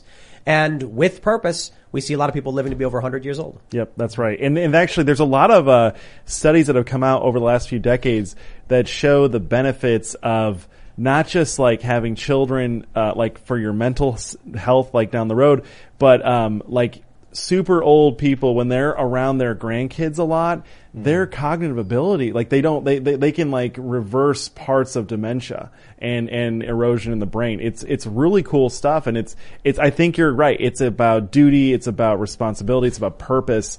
Because when you lose that, like so many people when they retire, what, my great grandmother lived to be 95 and she didn't really start to, uh, fall apart until she got out of her daily routine. She used to go to the the library. Uh, She went to two uh, Goodwill stores, a thrift store, and and and, uh, and and the Goodwill. She went to all the grocery stores, clipped the coupons. As soon as she stopped doing that, she just kind of fell apart. Think about it from an evolutionary perspective. You've got a finite amount of energy in a certain area and resources for a, a life form, be it human or otherwise. And so what happens if there is a, a group of people or a group of animals and several of them stop producing for the rest of their herd? It's a strain on the herd. Mm-hmm. And so then what hap- happens is the old, you know, it, it stands to reason that life evolves duty and purpose. Because those who have a sense of duty and purpose to each other are more likely to survive, more likely to have kids, and thus those traits are carried on into the future with us. Thus, family and community are, are extremely important. The other interesting thing too is I think purpose. You have to have a reason to, to, to do things, to be alive. Otherwise, we're we're we're, we're facing uh, the Rat Utopia experiment. In, in my opinion, are you, are you familiar? We've we've mentioned it several times and recently. This is where they put a bunch of rats in a you know unlimited food, unlimited water, but finite space. What happens when you don't have when you don't have to fight for food? What happens when you don't, when you don't have to do any work? You get lazy. It's it's not just that they they found what they- they found what they called behavioral sink. Behavior started to break down. Cannibalism emerged. Hmm. Some r- rats would just groom themselves incessantly and never do anything. They would engage in strange behaviors. And if they took one of the rats out of the utopia and put it in a, re- with a regular population, its ideas would persist and spread. So without hmm. purpose and hmm. without struggle, humans become well, likely, in my opinion, will become broken, you know, and unha- unhealthy. Yeah. Things fall apart. And I would say, I mean, even beyond the sort of more materialistic Darwinian analysis, we can just say that human beings have deep spiritual needs. There's something about us that's very mysterious and difficult to understand. And when we're not contributing to something that we understand is greater than ourselves, we do start to fall apart. Yeah, absolutely. Uh, You you need that drive. Uh, b- we we looked into this actually a lot on the economic side of things, and the funny thing is, is like you would think that you know having kids and getting married would like you know put you further back in terms of how much money you're making. It's actually not true, and there's this weird thing. Um, a lot of experts think that uh, when you have children, it's actually a bigger motivator to get a better job, start a, you know, invest more in your business so you can provide better. But it's, it's overall like when you, sh- when you have to struggle, you have to cut the fat, right? You Yeah. have to become more efficient. Um, and it just keeps you on your toes. Like, and, and family, I think helps drive that. Community helps drive that. For a lot of people, they're- have no purpose. And I think Yeah. if you look at the millennial generation, I wonder what it could be. Well, there's two things. No religion, no kids. Yep. Yeah. Yeah. So then what do they live for? For people who a long time ago, well, I'm, I'm I'm not saying this to say that um, people sh- uh, uh, should be religious, but certainly without religion, we can see people become listless. We used to have, you know, people had faith, they had community. So religion served several purposes. You would go to church, and that meant you were with your community, you were communicating with each other, you were sort of synchronizing a lot of ways. It was a chance for the people who lived next to each other to talk about what was affecting them. So that was important. Yep. We don't have that anymore. Mm-hmm. People don't even talk to their neighbors anymore. It's so really weird. it is. When I was growing up, like I was always with my neighbors. Like we, they weren't, we, and they all went to different churches, right? I mean, some of my friends went to the same church as me, but like we had a neighborhood gang. We we would literally ride our bikes around. We built Yeah. forts, like, and you would. We knew all the other neighbors, even if they didn't have kids, and they would talk to us and you know hang Parties. out. Yeah, Block parties, barbecues. Yeah, and that doesn't happen anymore. Especially in New York, man. You go to New York and you live on top of somebody you never met them. That's the weirdest thing to me. Yeah, Every apartment apartment living. I've ever had, you know, I'm in New York City. I was living off of um, Myrtle and Nostrand. And there's uh there are people my age behind me, below me, and above me, and it's like, why don't I know who they are? No, like, I we could know probably exactly play what you mean. Xbox Yeah. together Yeah. and order pizza if I just talked to the talk to the guy. Never did. Yeah, Just never happens. Yeah, in a very strange way, the internet has actually alienated us from our own actual location. There's been something wonderful about the fact that it's given access or given us access to people who are nowhere near us, but you stop forming social connections with the people who are right next to you. yeah. No, that's Let's right. talk about some more media lies and family and all that stuff. We got the story from Politico. boy. Americans split over Florida's controversial bills on gender identity and race. So controversial. Let me just slow down here and correct the article before we even get into Yeah. it. They're of course referring to the Parental Rights and Education Bill, which the Democrats call Don't Say Gay, which is a lie. It's weird. It is uh, controversial, fine, I guess, but it is not a bill on gender identity and race. That seems strange to me. The bulk of the bill in Florida, as we often clarify, is parents have a right to know what's happening. Yep. That and no sex ed for preschoolers to third grade. Five, six, seven, eight years old. That's it. Mm-hmm. Teachers are still allowed to talk to kids and say the word gay to their faces. A teacher can still go up to a child and say, you should be gay. That is mm-hmm. not being banned in any way. Makes you wonder about what the Republicans are actually Yeah, doing. mean, Bill doesn't even nearly go far enough. So here we go. I love this. Politico says the poll asked respondents about Florida's parental rights and education dubbed the Don't Say Gay bill by opponents. Now here's the funny thing. In their actual poll, the question refers to it as Don't Say Gay. Hmm. Yep. And I'm like, that is not proper polling. Dishonest. But you're still seeing the majority say they agree with it. I really don't like how they're framing it as Americans being sharply divided on this issue. I mean, there's a 16 point gap there. And you've got 30, you- this is an issue where 33% of Democrats support what DeSantis did. Yeah. That, that's not sharply divided. I'm sorry. Like, when you're over 50% and your opponents are at 35, imagine if, uh, Donald Trump had beaten Joe Biden by, you know, 51% to 35%. That's a landslide, right? Like, so it's, it's just, the whole thing is skewed. The questions are skewed. Um, but they had to at least admit it that they were, that they're not One of the crazy things is that uh, 69% of Americans support the banning of Sputnik and RT, it appears. I mean, that's kind of crazy to me. You should just watch that stuff knowing it's probably bunk, but see what they're telling people for sure. But I'm gonna try, I'm gonna see if I can find the, uh, the exact, exact question here because it's funny. The political poll question is not just a, here we go. Instead of saying, uh, do you support the parental rights and education bill out of Florida? They say this. As you may know, the Florida legislature has passed a bill, labeled by opponents as the Don't Say Gay bill, limiting the teaching of sexual orientation and gender identity to Florida school students. Some say that limiting these discussions will protect children from inappropriate classroom topics, while others say it will block important conversations about LGBTQ issues. To what extent do you support or oppose the following items in the bill? Banning the teaching of sexual orientation and gender ident- identity from kindergarten through third grade. Strong support is 37%. Somewhat support is 13. And then somewhat opposes 11. Strongly opposed 23. Weirdo. Clearly see the majority there is in favor of, uh, in, in support of it. They then go on to ask the basic same, basically the same question and then say limiting lessons on orientation and identity after third grade to age appropriate discussions. And you still have the majority, 32% in support of, 20% somewhat supporting. So you still have the majority there being like, yeah, it should be age appropriate. My question is, what would the percentage have been if they didn't frame this in favor of lies Yeah. from the Democrats from the left. They tell you what the opponents of the bill call it, but not the actual name. Right. And the question. How, And they- how much and more the- bias can you get with it? and they push the lie from the Democrats instead of telling you what the bill actually does. Mm-hmm. They say opponents say it will block important conversations about LGBTQ issues. That's irrelevant. What if they said this? Let me read you the question reframed. As you may know, the Florida legis- legislature has passed a bill labeled by opponents as the Don't Say Straight bill, limiting the teaching of orientation and, and identity to Florida school students. Some say that limiting these discussions will protect children from inappropriate classroom topics, while others say it will block important conversations about traditional marriage issues. To what extent do you support or oppose the following items in the bill? There's no difference in the bill. I could literally call it "Don't Say Straight" and say Republicans have just banned teaching children about traditional marriage. Yep. It's true, literally true. But see, Politico comes out and they poll people. Now, here's here's here's why I bring this up.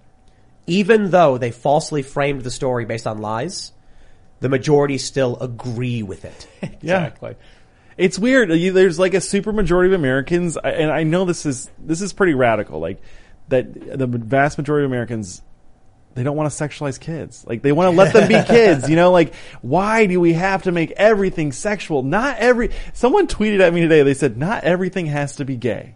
And I think that that's right. Like, Yeah. great. You do you, live your life, fine. But not everything has to be about you. I remember back. Um, there was a there was a cartoon made by this uh, uh, this guy. He was on Reddit. I can't remember his name. He deleted it. It was about atheism on Reddit.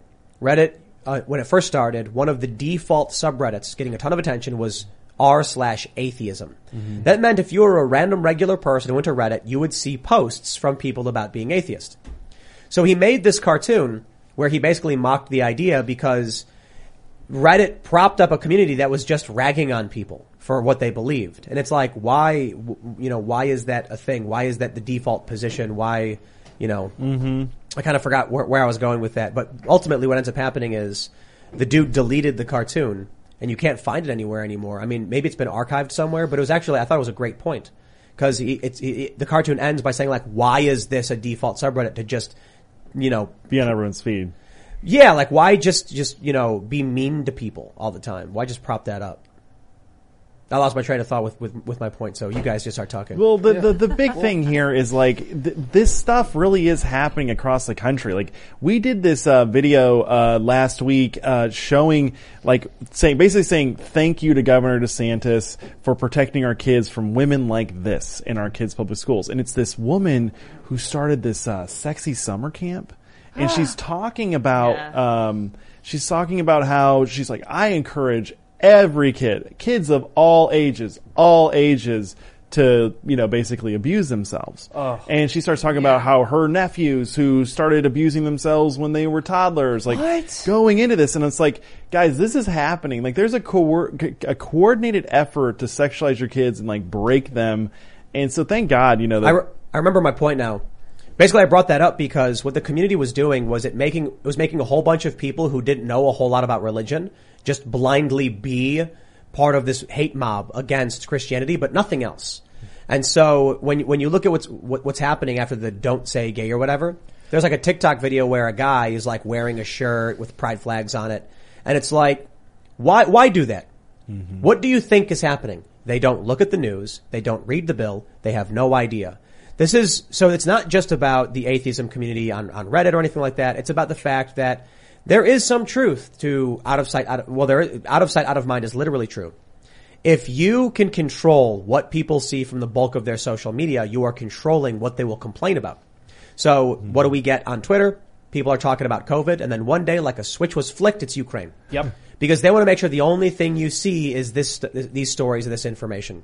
This is why the Democrats called it "Don't Say Gay." Mm. They want to make the argument, Yeah. and then even Ben Shapiro walks into that trap. Ben Shapiro tweeted to Ted Lieu, "This bill stops you from indoctrinating kids with your weird gender ideology or whatever, something that effect." and I'm like, "No, it doesn't. It literally does not do that." The Democrats made up a lie. They claimed, here's the framing of the bill. Conservatives walked into it and said, well, actually that framing of the bill is a good thing. And it's like, both of you are talking about something totally irrelevant to what's going on. But this is the, this is the game. Media will often frame things. I'll, I'll put it this way as well. I'll say this. Politico doing a poll where they give you a paragraph breaking down an Yeah. issue is a total violation of polling ethics in my opinion. They should say this. How do you feel about the parental rights and education bill out of Florida? Strongly support, somewhat mm-hmm. support, somewhat oppose, somewhat oppose, don't know or no opinion. And guess what would happen? Don't know would be 80%. Exactly. And hey, that would be funny, wouldn't it? Yep. Instead, the funny thing is, they still try and frame it in favor of the left's argument, and the majority of people actually still support Yep. the bill. Yep. It's really, it's got to be depressing for them. because they have, no, I mean, think, think about all the levers of cultural influence that the left has here, right? Like they've got the mainstream media, they've got Hollywood, they've got the music industry, corporate America, big tech, like everything. Like they control so many sources of information and they still can't win on something like this. Well, I think maybe their power is faltering. Mm-hmm. You know, less and less people are interested in the lies. The lies have become more and more obvious. I think of it like they say that wealth lasts three generations. Hmm. Someone Yes. works really, really hard and builds a big business, becomes a billionaire. Right. Their son and or daughter inherits it and then takes the company over and maintains it. They have kids. No, no so what happens is, you know, the, the the child of the entrepreneur was still taught the values of hard work, but not, you know, was was was not someone who founded a company and could maintain that. Then they have kids who are taught to a certain degree the value of hard work, but certainly not how to start a company or even to maintain it. So by the third generation, you see wealth start to fizzle out.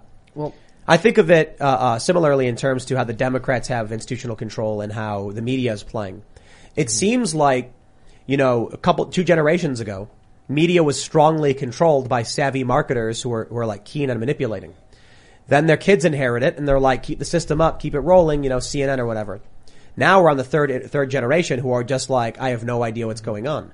And so they try doing the most outrageous and garbage propaganda that doesn't work and we're waking up to it. Yeah. Well, it's interesting because one theme that has repeatedly come up as we've discussed the quote unquote don't say gay bill is that if you're going to refer to it as an anti-grooming bill, it does, which would be great. It doesn't go nearly far enough.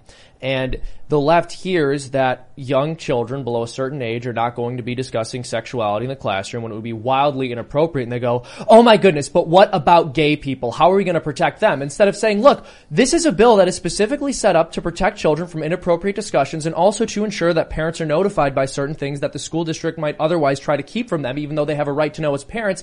And all the left can think about is, what about protecting the poor, sweet gays? That's literally it. And and and that's why I, I think it's better to call it the "Don't Say Straight" bill. Mm. The And Don't and Say and, Straight and bill. I am outraged. These Republicans are banning discussions on traditional marriage. Yeah, it's true. I, I, I, I agree with the Democrats. We should come together and say we should be allowed to teach kids about traditional marriage. We should. That should actually be the standard, right? Like, I mean, this is this is the truth. This is what you should be uh, shooting for. Um, I, s- I still have no problem with being like we're not going to talk to preschoolers or third graders about you know about sexuality. Well, Yeah. this Yeah. is the bizarre thing, right? Imagine thinking you're going to get public opinion on your side trying to fight a bill that says you can't talk to children bef- uh, below a certain age about sexuality with but then gay people won't be able to tell children about their sexuality when they're in preschool. Who like what world do they live in that they think the average person is going to hear that and go, "Oh no! Oh my goodness." Seamus. according to this poll, at least we have around thirty four percent of people who don't like that. So you've got a third It's true. if we were to extrapolate the data, who are hearing this from Politico, probably for the first time, and saying, four year olds should be taught these things. You know, I thank goodness that I don't know anyone who would be in support of that. Yeah. Personally, I mean, maybe I do know some people who are lefties, who I made friends with when I was younger, who, if Yeah, I asked but- them about this and they're- reconnected, might say they support it. But They're when I'm- zombies. Yeah, exactly. Those Dude, are people I, I- really want have I- conversations with. That's disgusting. I have a lot of friends from back during Occupy. I have a mm-hmm. lot of, you know, that I talk to, and they don't know what's in the bill. That's what I'm saying. Yeah, This is dangerous. You know, how do you, how do you defeat, uh, uh, you, you, we have a polit, we have political zombification in this country. We have a horde, tens of millions of political zombies, and they are tearing away at our system. No, no, no. That's that's right. But here's where here's where Donald Trump was a huge benefit to the movement is that he showed us basically how to fight back and that you could actually call out the BS and the lies and end up winning these political battles. And now you're seeing that being transferred to DeSantis. And DeSantis is calling it out. That press conference he had was really beautiful. And I know, you know another example of this, and he's not the greatest example, but it is Greg Abbott with what he did with that executive order. Now, agree or disagree on, on what he should have done with that executive order. one? Uh, the one declaring gender modifications for minors to be child abuse, right? Right. Yeah. So Good for him. there are some disagreements on that, but guess what? He trolled the entire national news media into saying and letting Americans know that this is happening. Yep. Gender modifications for children are happening. And by the way, Republicans think it's child abuse. Something that like 80% of Americans actually Yep. agree on. We polled on this. Um, and even like 60% of Democrats want to ban this stuff from minors. Absolutely. Yeah. I mean, I, I think the issue with the de- with with your average Democrat who votes Democrat is they don't know anything about what's going on. Exactly. Yep. So how you how, you know we've got this battle. I think one of the core elements of the culture war is people who are discerning, who watch the news and seek out true information and try and fact check, and you have people who don't.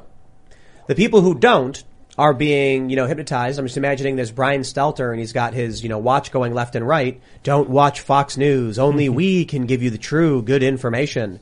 And I think who was it? Jake Tapper who said, you can't read WikiLeaks emails. Only, only we can do that. Was that Tapper? who No, did Cuomo. Cuomo was. is Uh, that was Cuomo who did yeah, that? I'm pretty sure it was Cuomo. Tapper. No, I think it was No, I'm Tapper. not sure. Maybe. Look it up. Either one of them, whatever. Cuomo's gone.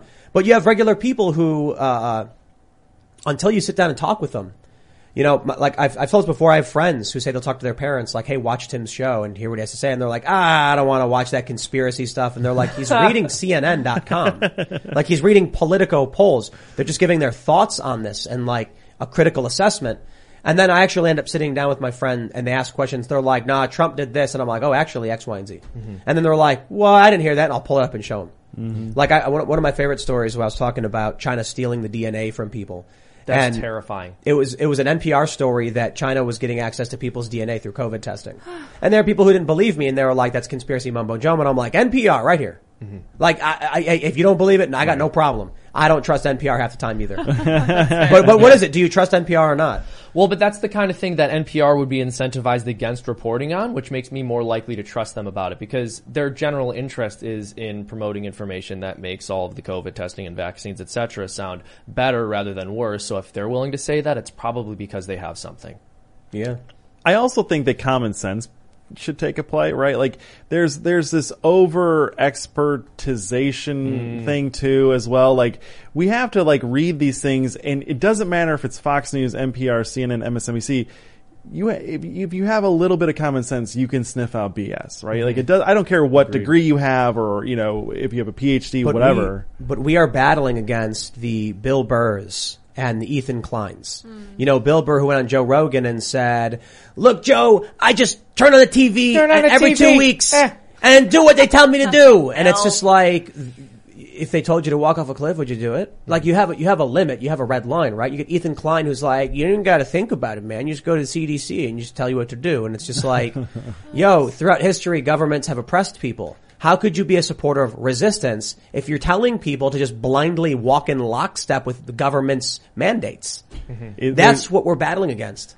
there's like a complacency and a laziness. Like people don't want to deal with um, really bad things, right? Like we we end up like there's like a psychosis around that. Like when things are really bad, we don't want to pay attention. We just it's a human thing, and that's why it always has. There's a cycle to it. Well, I, I'm curious, what would the NRA for families have to say about this and try to do about these problems? about all so basically we where we're coming at it is like start with the basics right? Like we we we wanted to get politicians comfortable talking about the transgender issue. Like the left wants to put gender identity into civil rights law. Like, that has major consequences. Yep. men and women's sports men and women's private spaces men and women's prisons. Like men and women's uh, you know uh, uh, homeless shelters. Like there's a lot of really bad things here.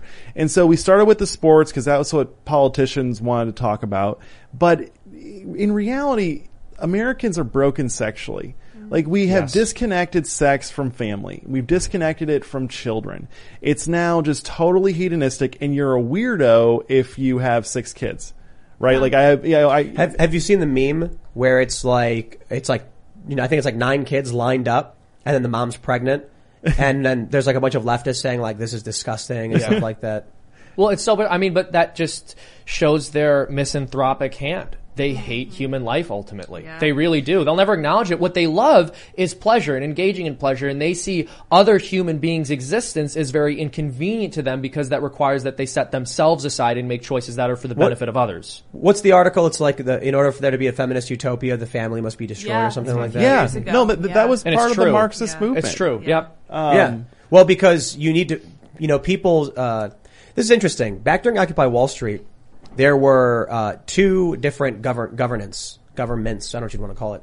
There was the General Assembly, which was everyone gathered around and then the facilitators effectively controlled what could be said by who and when and how money was spent. But then you had a group of people who tried creating what's called the General Union. And these guys explained it to me that the way the union would work is that every tent at Occupy was a family that knew each other's interests, desires, and needs. And so a representative from each family would discuss with the larger group instead of a group of random people all adhering to perhaps, you know, the authority who facilitate the meetings. I thought it was interesting that their approach from it was, we're a family, we have needs amongst each other, we'll convey those needs to other families, and then ultimately see how that greatly, you know, but that was crushed. The general union was, was basically wiped out of the park. They were ostracized, they were smeared and lied about. It's like they reinvented the wheel. Yeah. Right? Like how society works. Like it is Right. organized by families. I think Yep. that we've gone, the reality is, and, and and Seamus, you were talking about this earlier, like, we went decades without a like robust lobbying uh, special interest group in DC representing families. Like, who makes politicians pay a price when they were voting to trans our kids? Or voting to allow pornography unrestricted, eh, you know, no age verification Well, online. they, they just, they, they say these things don't happen. And right. the problem is once again. and again. it's good that they do. But so Yeah, in yeah, the in the amen. long run, I think you know we're starting to see that the narrative start cracking. People start realizing what's going on with their kids. One of the one of the things I think is really important out in West Virginia, it's happening. People think they can move to West Virginia, which is the second most Trump supporting state in the country after I think it was Wyoming. They think they're going to go there and find a red school that's going to be like middle of the road. Look, we're not here to teach your kids to be religious. We're just going to, you know, teach your kids, let, let them be kids, play baseball, and they'll learn math. And then it turns out that these woke activists are still running for school board in red areas on purpose. They have a mission. They have a cause. They found their purpose.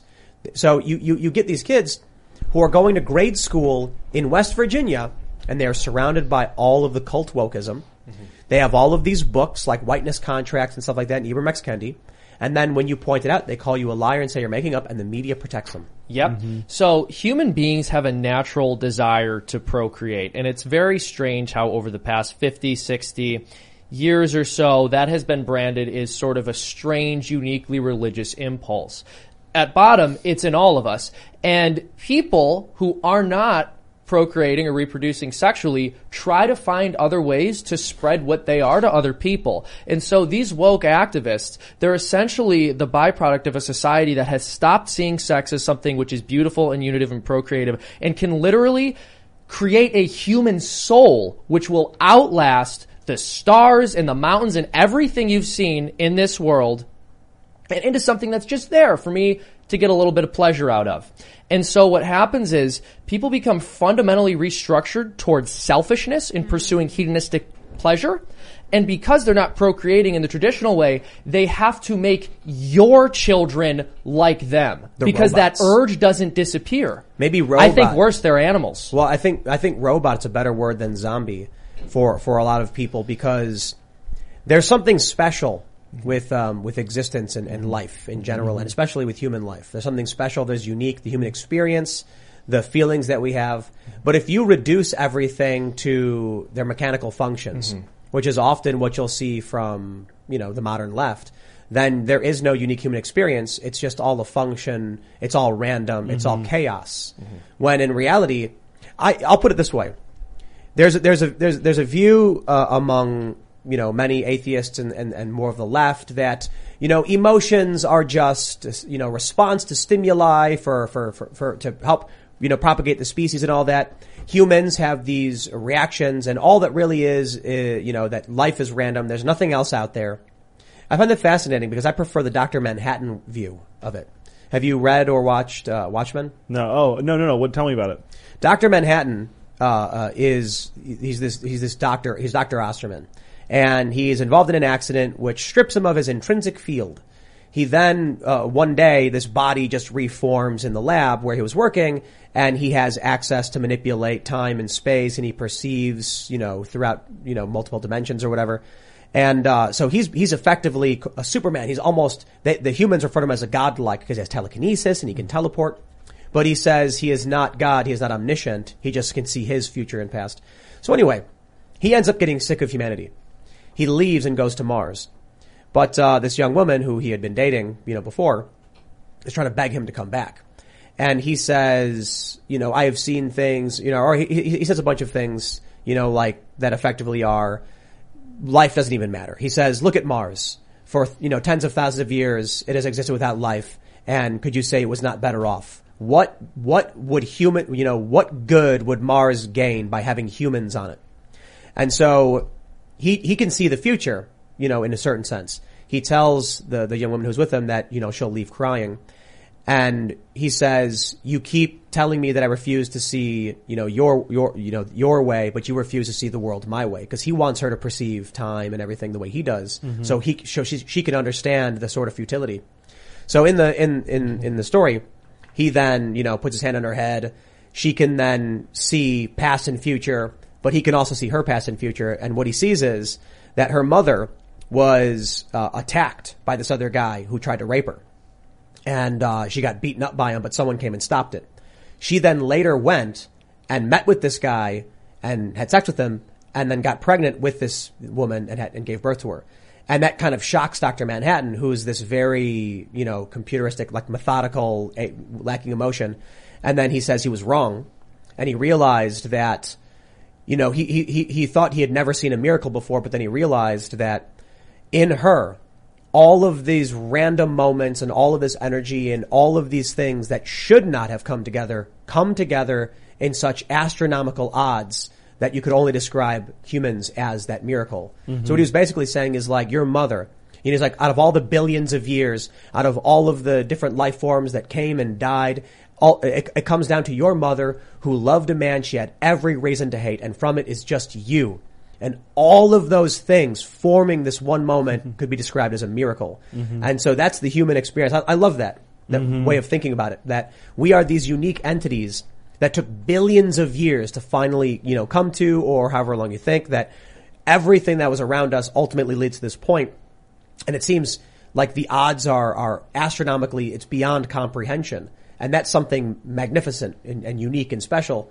So the people who look at this and say it's random, it's, it's whatever, I'll be like, yo, winning the lottery is random, but boy, is it special when you do. Now, your life and your uniqueness is 100 billion times winning the lottery. Now that's something truly special and unique. That's a really awesome way to think about it. A unique human being created by you is Yeah. more, more like astronomically, uh, uh, at odds than winning the lottery. Exactly. Amen. I- And I want to mention this because I'd be remiss not to correct myself, maybe I'm being pedantic here, but when I mentioned parents creating life or souls, I mean, you, you are collaborating with God in that creative process. It's it's really interesting. So um, I've been around the block on this issue, and like because I get asked a lot about like like gay adoption, right? Like, and you know, I think there's a lot. Like, I'm I, I'm not weirded out by gays. I'm not freaked out by them. I, but what I what I think is is like.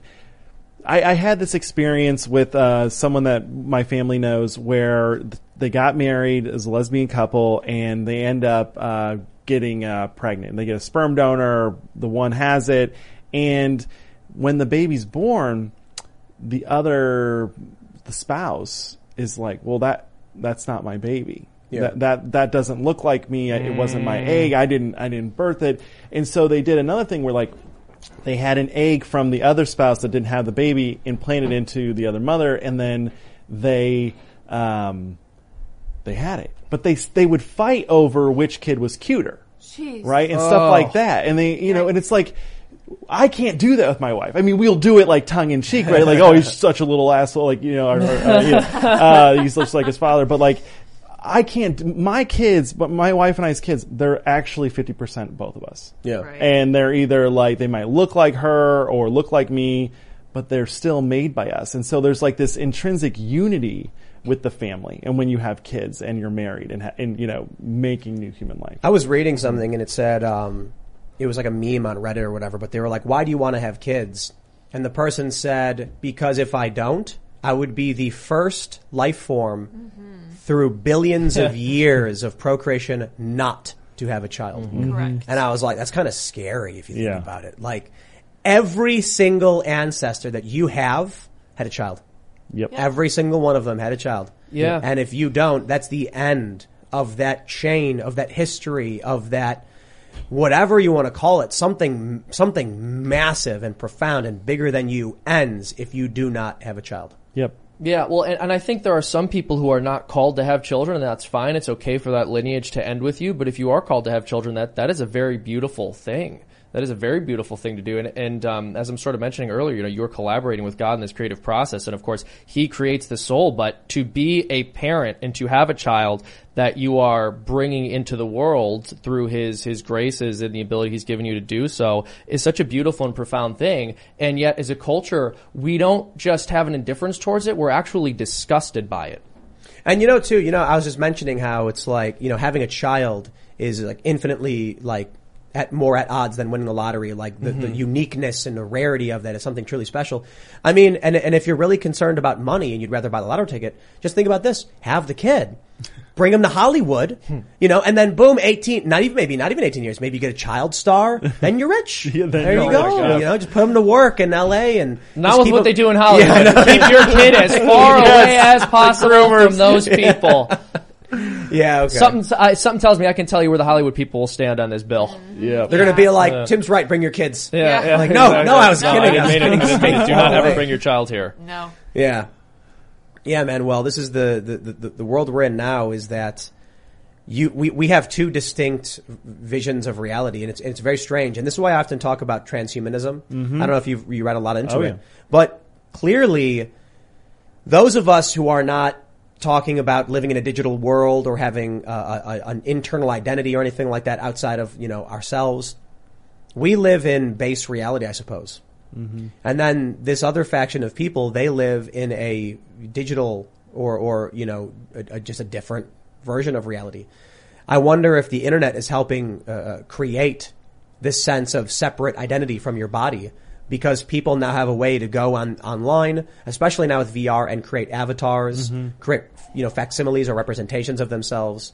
And so, whereas for the most of human civilization, you were your body. Mm-hmm. I mean, now we have people who exist in a different space where they engage in commerce and communications, but they create a different version of themselves for these spaces. Even different voices if they end up speaking, voice changers or otherwise, cartoon versions of themselves. Mm-hmm. What happens then when those people enter the metaverse?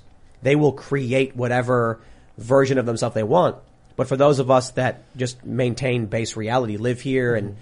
Carry on, we're going to have families, we're going to have kids, and we're just going to be like, I'm just some dude here in blue jeans. I mean, we already see it very much so that people don't want to live in base reality, and what they're trying to do is take their own mental reality, their subjective experience of what the world is, and what their place should be in it, rather than what their place actually is, what they think it should be, and then they're trying to transform their bodies in accordance with that. That's the entirety of the transgender movement. Truth be told, I would love virtual, I, I, virtual reality Skyrim is so much fun. Mm-hmm. Mm-hmm. You know, when the new Elder Scrolls come out, I'm going to put that mm-hmm. VR on and I'm going to be firing the bow and arrow at some dragons. but the interesting thing to me is that, you know, when I play these games, it's just like first person, it's your hands and they're moving around. I'm still me. I still view myself as me. There's, there's, you know, for me, I don't go into these video games and think I want to be someone else. I just think I want to Yeah. throw a fireball at a dragon. Yep. But there are some people who go into these spaces specifically to escape and to be something else. someone else. They go in chat rooms and lie about who they are. They go into video games and create avatars specifically to be a different person. I wonder if one of the issues we just have is at, at the root, people aren't taught to love themselves. Yep. Mm-hmm. Or or really how to love anything. Yeah. Right? Like and, and that's been the there's been this huge rise in uh, VR porn. I did this debate series with um Brandi Love. Uh, you know, she's an active porn star Oh, right. and she's like actually pretty honest. She's a good I think she ultimately for a porn star she's pretty great. Um and and a moral person, I think.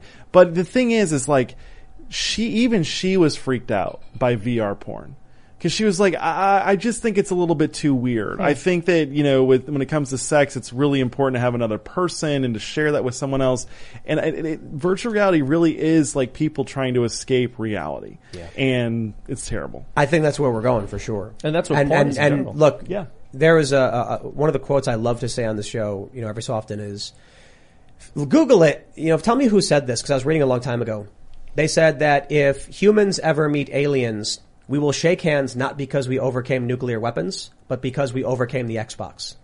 And the point of the the article was that humans are continually chasing after self uh, um, satisfying actions like you know, what do we do? We, we, we create a massive industry for porn. We, we create food, sugars and fats and desserts. These are the things that just trigger other reward centers in our brain and all that stuff. And so where will people end up? What the, uh, I think at this point the article is probably outdated, but I would, I would say at this point we're seeing with the metaverse and everything, most people are going to, they will beg for Neuralink. They will just be like, I don't care who's in charge. I don't care if you can erase my brain. I want to be a magic elf fighting a dragon more than anything. Just get me out of this. And they'll take it. and Yeah. they'll be dead.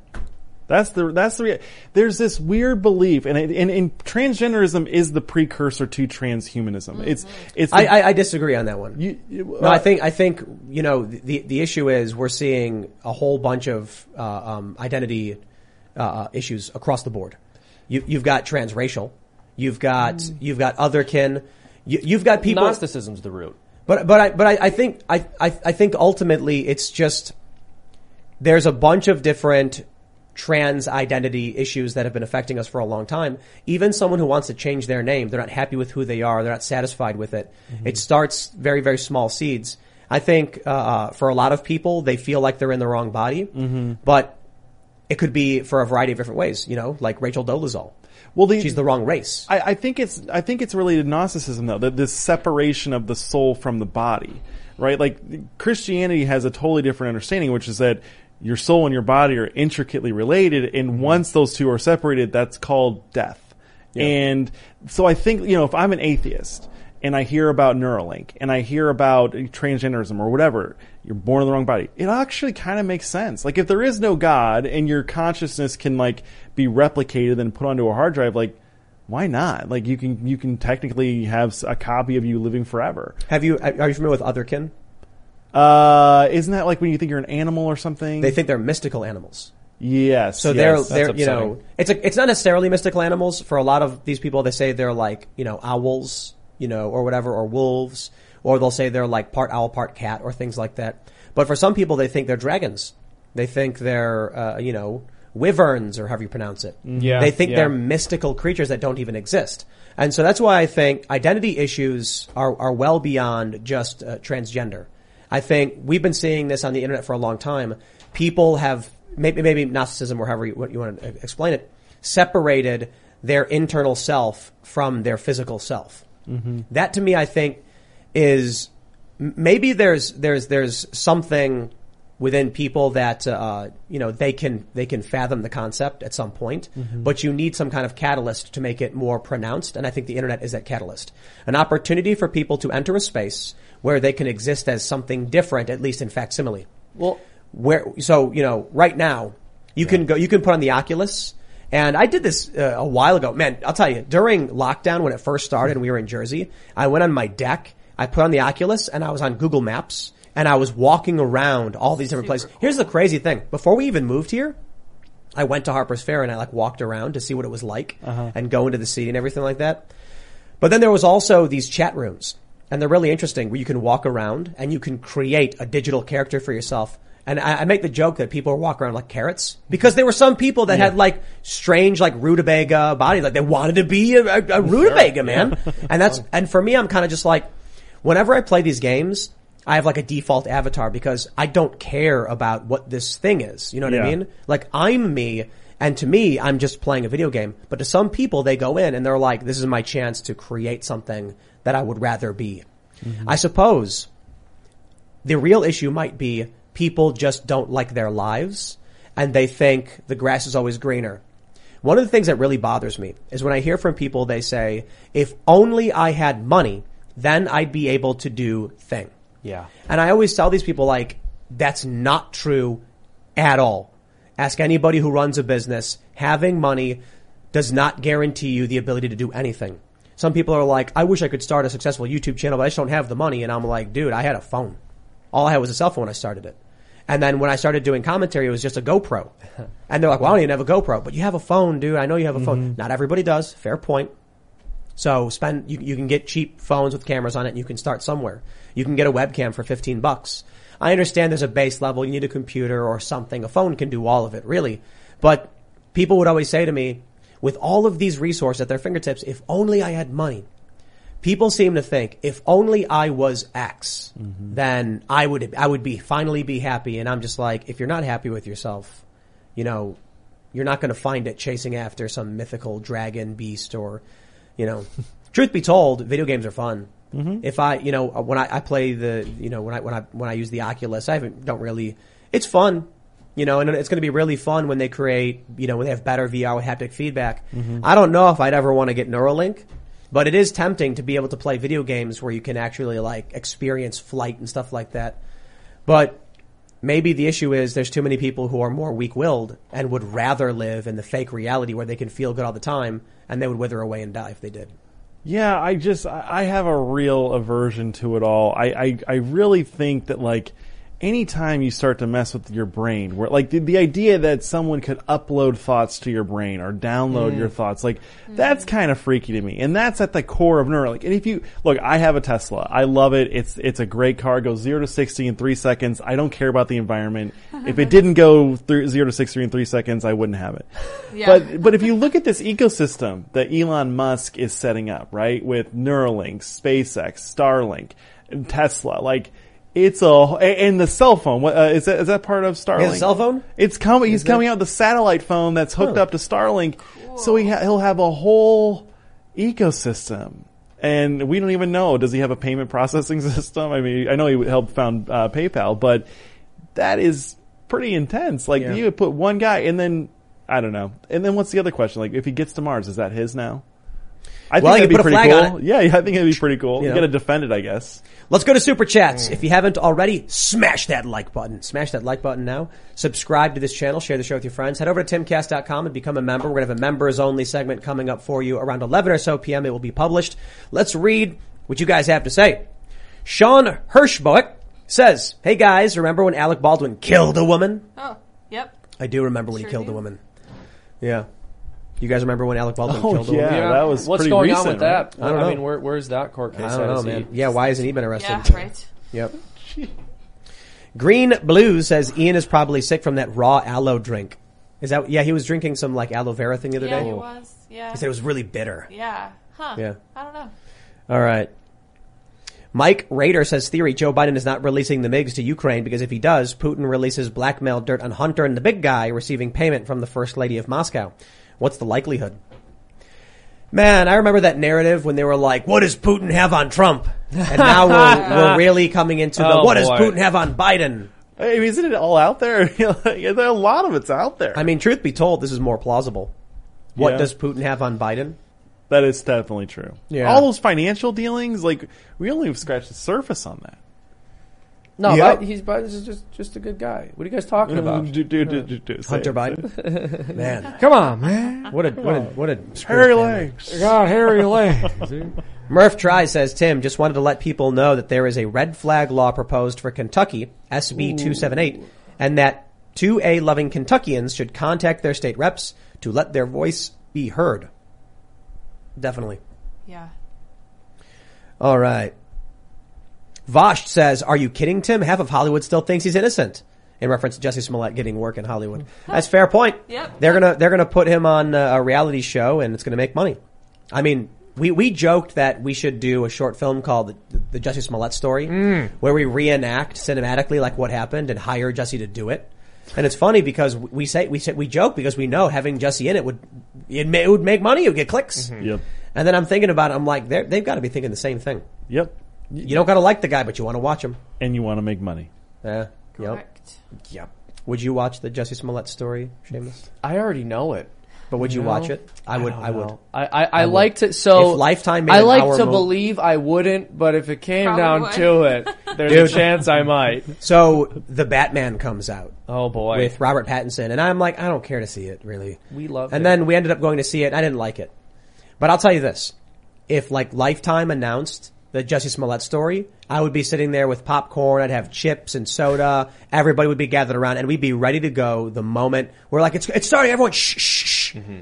We- You know, every, everybody would want to see it. Yeah. Wait, wait, wait. What would a Jussie Smollett lifetime movie look like? It would be like, He comes The- back the- to town. He falls in love. no, no, no, no. It would be the story of how he got real attacked. story. No, but Lifetime's the women's network. No, but you know what I mean. Like Yeah, it's made yeah. for TV movie. No, but it'd be funny to have like a women's movie about Jussie Smollett coming back. You know. yes. Oh my if gosh. it, it would be like Learns the, the week Christmas. leading up to the attack. Yeah, yeah. And then it would be like the cops would all be like, "Er, "We're gonna frame him." Yeah, It's the dramatic. and they're like climax of the planting evidence.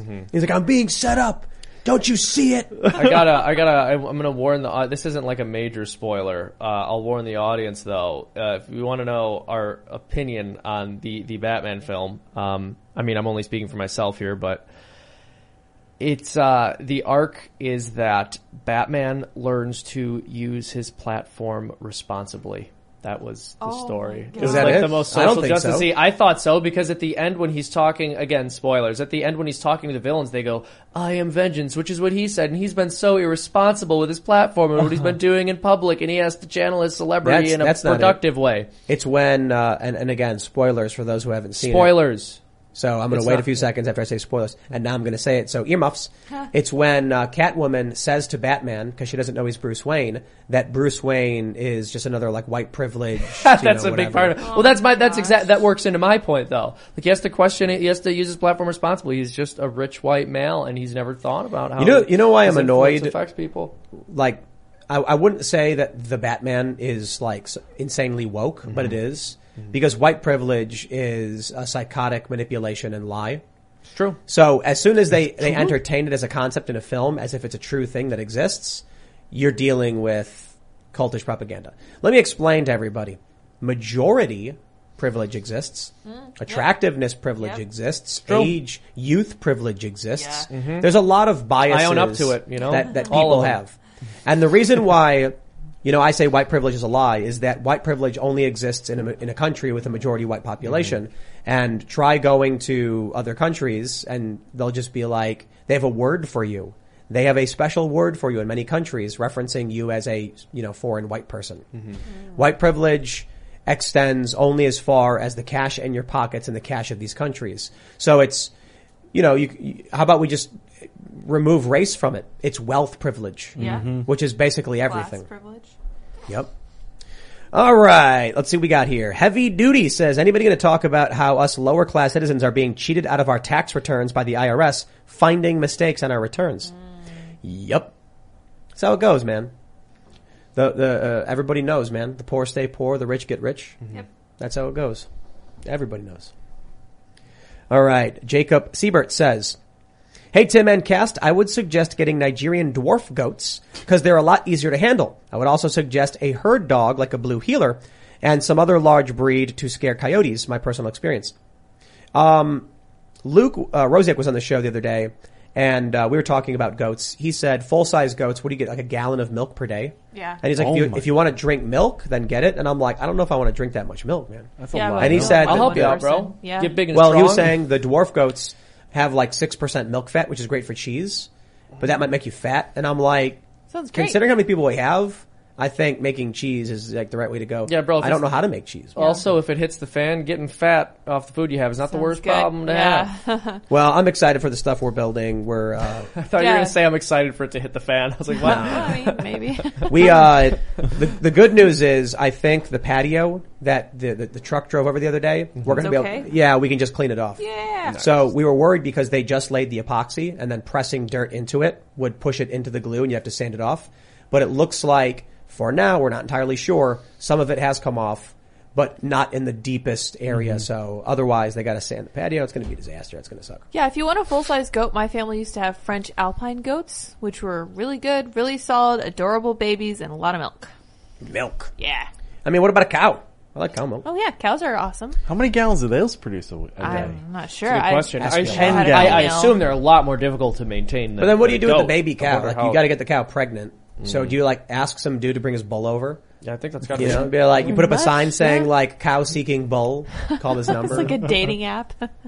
I guess, like, or do you bring your cow to the bull and the bull like you know, Yeah. gets down to it, and then you bring the cow back, and then you get milk. Tim, I'm sure they have ways to do it. I'm hearing from Google.com, the website, that a most website. most dairy cows are milked two to three times per day. On average, a cow will produce six to seven gallons of milk. Woo! Oh. Per day. Yeah, yeah, Yeah. per day. Each Whoa, day. whoa! One cow will make six to seven That's a lot of gallons per day. Yeah, yep, that's what I'm reading. That's now this is from Google. Whoa. All right. It's like goats a little better. Oh, this is so. Here's the the second result. So I'm getting even deeper into my they're investigative chugging research. Um, it says milk production per cow has more than doubled in the last 40 years. In the U.S., the average dairy cow produces more than 7.5 gallons of milk per day. Oh, That's crazy. snap. Yeah. Wow. Goats are good compromise. Yeah. All right. R. Valera says if the U.S. immediately started on an accelerated program to build nuclear power plants with the aim of providing 25% of the country's power, what are your thoughts on the economic effects? Can we get free of Saudi oil? Yes, I certainly think so, and we should. I'm a big fan of nuclear power, especially the, the, the newer generations. What do you think about nuclear? I love it. I mean, I, look, I've seen Chernobyl. I mean, it, it's incredible what happened there, but that was all basically corruption. Nuclear power. It, today, we, I don't think we built a new nuclear power plant in America since like the 70s, right? Or am I, am I misremembering that?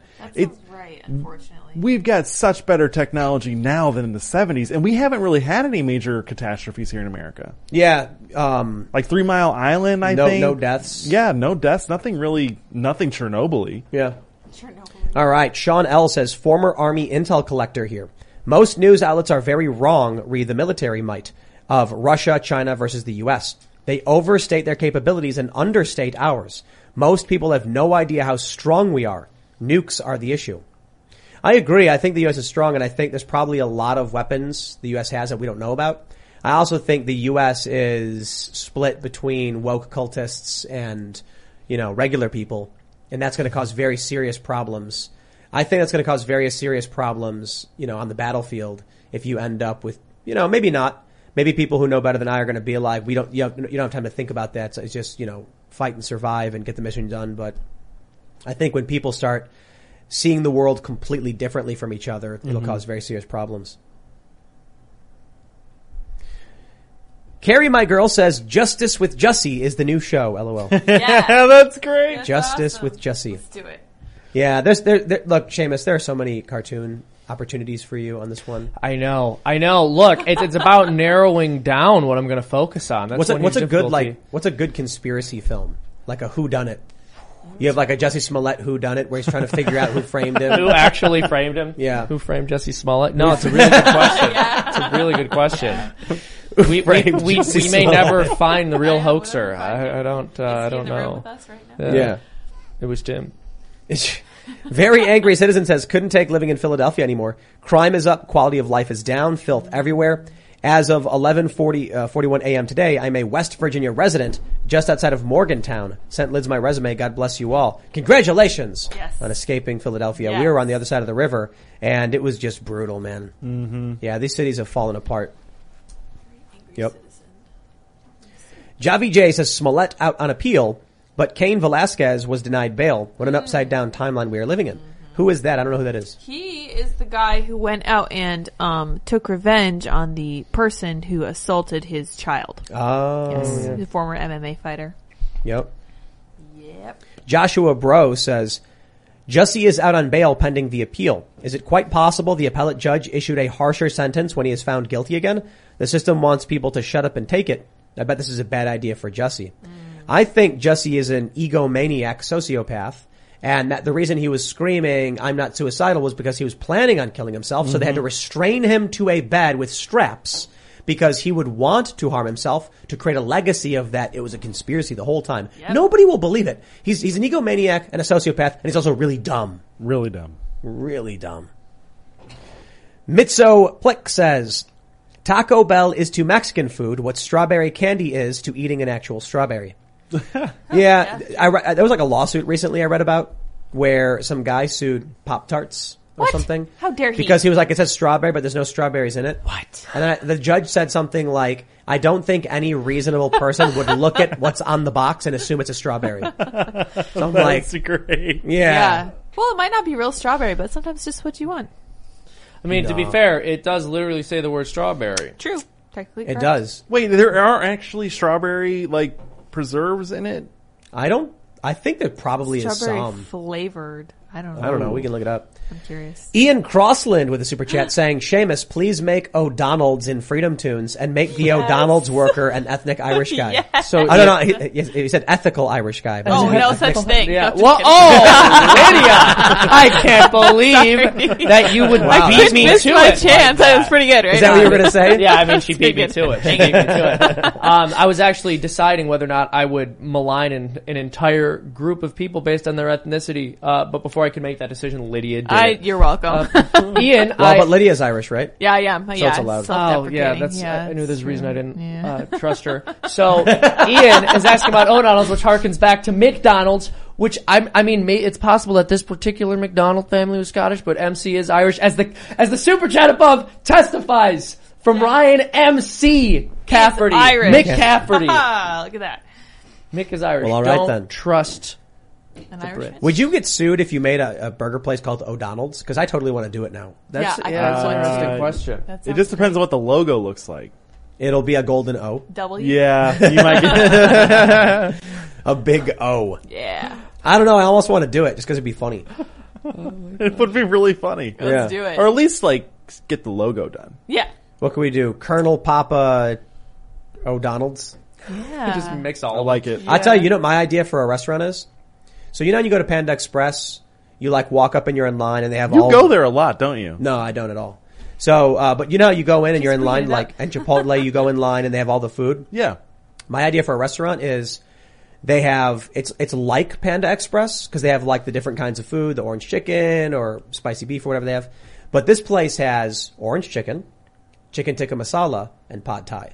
Ooh. So you go there and they have those three things, and then maybe other sides, mm-hmm. because that because those I think were like the top three Grubhub ordered items or something. Mm-hmm. So I was like, do one restaurant that serves those three things, and you and all your friends could go there, and you walk up, and you're like, I'll do the orange chicken. They put in the thing, and you get rice, and all of it's served with rice anyway. Yep. So it's like, there you go, man. I think I'd rather go for chicken tikka masala, to be honest. That's what mm. I'm all about. Mm. That's my idea for a restaurant. Although I really, really would love to have like a little fast food burger joint. Just like a, maybe like a little sit down place. We do the quick burgers and, you know, some fries. O'Donnell's. O'Donnell's. Yeah. McPools. McPool. You definitely get sued if you did that. If you put MC in front of your Well, name so here's like the that, question: probably. What if your last name was actually McDonald and you wanted to open a restaurant? No, I don't think you could. Yeah. Yeah, to be honest. Pretty messed There was a, there's a hot dog place in Chicago I used to go to called Donald's though. Mm, yeah, yes. Yeah. We used to go there when we were in the city. Oh yeah, you're Yeah, familiar delicious, Donald's. delicious, Yeah, yes. it is a really Yeah. good place to be honest. Um, all right. Ken says Russian ruble is up almost 54 percent. So much for the economic warfare. Bet you won't hear that in the mainstream media. Hmm. Russia has a massive stockpile of gold. World abandoning USD as a reserve currency. Yep. Why would they do that? Buy what you got to buy now before Yeah. it's too late. Yep. Yeah. All right, let's grab some more. Padre Mort, uh, Mortalis says, remember that by the Mexicans defeating the French, it helped prevent the French from helping the Confederacy, therefore helping the Union win the Civil War. Good holiday to celebrate in the U.S. Oh yeah, Cinco de Mayo. Mm-hmm. That's right. It's a great holiday. Roberto Lara says, I was going to check Occupy Democrats if they're praising Jussie. Guess they blocked me on Facebook and Twitter. Wow. So welcoming. Real facts. So honest. Yeah. Yep. It blocks a lot of people, I guess. Unspecial Noob says, Tim, Timmy, Timothy, please, oh please, name the next rooster of Chicken City, Dwayne the Cock Johnson. Oh my god. yeah. That's a good one. That is pretty good. Terry loves That's a good one. I, I saw one earlier. I was watching the the chicken uh, feed over there. Oh, yeah. and someone said uh, Cluck Norris. Oh, I like Yeah, that pretty too. good. Cluck yeah. I thought that was pretty good. Well, have the, i- the, the salad. original idea we had was that all of our original chickens have regular names and their last names are bird puns. So we've got Sarah Avenberg. Uh-huh. We have, uh, Roberto Beeks. And he's the father of all of the babies, so basically every new baby is a Beeks, part of the Oh Beeks my. family. So Roberto Jr. Beeks. Then we have Vanessa Peckingham, Margaret Hatcher. That was brilliant. That I was, like that was that Andy, one. I'm pretty sure. I, I'm sure it was. Hatcher's That's pretty- genius. That's Pretty very clever. good. That's very good. Margaret Hatcher, that was brilliant. And uh, Carol Cluck. Um, my one of my favorites is though is Katerina Kuritsa. Yeah, I like that. Russian bird bird? Russian for chicken. Ah, gotcha. Yeah, me, the name is Catherine Chicken. That's Like, cute. We just literally called her Chicken. I think it's great. names. Yeah, no, it's very good. Roberto Yeah. Pollo. Look, it works. Yeah. That's right. And now we have, I think, downstairs right now, 24 babies. There's a Oh, lot. So many. There's a yeah, lot. because we also had some delivered. Yeah. and then we've got- so cute. 34 incubating. Mm-hmm. So out of the 22 incubated, we did the, the first incubation. Uh, only 12 actually made it. Some of them appeared to not be fertilized, and one of them stopped developing halfway through. And Yeah. It's uh, my my wife and I we, uh, to keep our kids busy during COVID, and also we were kind of worried the world's going to fall apart. We got a bunch of chickens, and it's devastating. Like when we did, I think we hatched six, and only three came, Oh man. and really? uh, it was just devastating because you just wait and wait and wait. It's a fun fun little hobby though. You know what the sad thing is though? You, you, you really should not expect to have chickens and treat them like pets that you care about, to be honest. no, because we've got uh, you know we, we care about our chickens we love our chickens but the uh, you can't really have a bunch of girl and boy chickens you, you can't do it so we have roberto and roberto jr and they have to be retired off after the boys dormitory which means they're going to go off to other property and they're going to live with all the boys because you you really just can't have all these babies that are being born the boys once they get to a certain age off to the boys boys dorm yeah. because all the roosters can live together. I am really, really excited for when we unleash like 50 fully grown roosters onto the property to just like graze. Mm-hmm. And I'm, I'm wondering what, you know, predators would think. Because roosters are, they're mean. yeah, and, you know, a fox could take one rooster for sure, but not 50. Not fifty. Be an no, no, army no, of that roosters fox gonna- is dead. Yep. just imagine the fox is like crawling through the tall grass, seeing a rooster. He thinks it's all hens. He doesn't know. He's gonna well, go he just get sees the one rooster, and he's like, "I'm going to eat this, this, this, you know, fowl." Yeah. And then all of a sudden, he jumps for it, and you just hear like all this insane, and they all just run at it, and they're jump kicking it and scratching it and pecking it, and then the roosters eat the fox. we need a chicken uh, cartoon series, like a chicken cartoon series. We on. have one, I think. Chicken. Yeah, the Kent one. This well, actually they um they went to this guy named Kent I know. to, Oh, to animate. goodness. No, Kent's That's Kent's great. pretty He's cool. So funny. Kent's pretty cool. We love Kent. Yeah, so we, we do like uh, we we have cartoons in our vlog periodically, and some of them are just like you know the chickens doing chicken stuff. Yep. They're awesome. JC says, read No Winter Lasts Forever, a vigilante thriller about mass shootings by Jonathan Epps. oh, interesting. Interesting. CD says, hello from Scotland. Can confirm MacDonald is Scottish and McDonald is Irish. Seamus, what are your thoughts on the statements of Pope Francis today and the consecration of Russia and Ukraine on March 25th? That's a good question. So I heard about the consecration of Russia and Ukraine on March 25th. That's, does that mean? That's very beautiful. So he's, he's going to consecrate Russia and consecrate Ukraine. Um, I can't really give any more details than that. He, I, like I, and I didn't really it? hear. I didn't hear his statement from today. You may have. You're also Catholic. I- Were you so I didn't. I didn't hear the statement, but it's it, there's something big about consecrating Russia to Yes. Ukraine. It's all related. I'm sorry, consecrating Russia to God. Um, it's all related, like the Fatima appearances and. Oh, um, yeah, basically, uh, Mary told those three little kids that saw her that if uh, that the Pope or the Church needed to uh, consecrate Russia to God, and if he didn't, that Russia would spread her arrows or errors, Errors, yeah. all, all throughout the world, and Mm. it never happened for some. Yeah, it's interesting. So this is interesting because this is a little beyond my pay grade, but there's discussion over whether uh, Russia was consecrated under John Paul II because there was a consecration of the world that we were sort of told was a consecration of Russia, but it's argued that to consecrate something is to set it aside. So yeah, but it, so that that's part What, of what, why does it, what does it mean? Is it a special thing for Russia? It's good for Russia or what? It's like, to, isn't it to let me double check? But I believe it's to consecrate Russia to Mary's Immaculate uh, Heart. Yeah, it's basically saying like I don't even know what consecrate. It's kind of Yeah. like a, a, a better blessing. Mm-hmm. It's like a blessing and a dedication. Like you are now going to be serving Yeah. Oh. God. Well, all right then. Interesting. All right, Alex says, Tim, I've had enough. Banning elote is the last straw. Cancel Chicago. Right. Yeah, I w we were pissed. Yeah. We would go to the, we would go to Vidham Park. That's where we would skate, a tennis court. We'd skate in there. And then this like working class dude, you know, probably an immigrant or something. He's coming up with a hard, uh, honest day's work and he says, young, y- y- young friends, I have come to bring you delicious corn with mayonnaise on it. And we were, we would run up and we'd be like throwing money at him because it's good It's really good. It's and and it was a service provided to us that we were that we appreciated. And then one day they stopped showing up. They also had these little like um, orange wheel looking things. I don't know what they're made of. And they had uh, yeah, so they had like different kind of snacks. I think they might have had pork rinds too. Things? Like yeah, crunchy it's like things? orange crunchy things that look like wheels.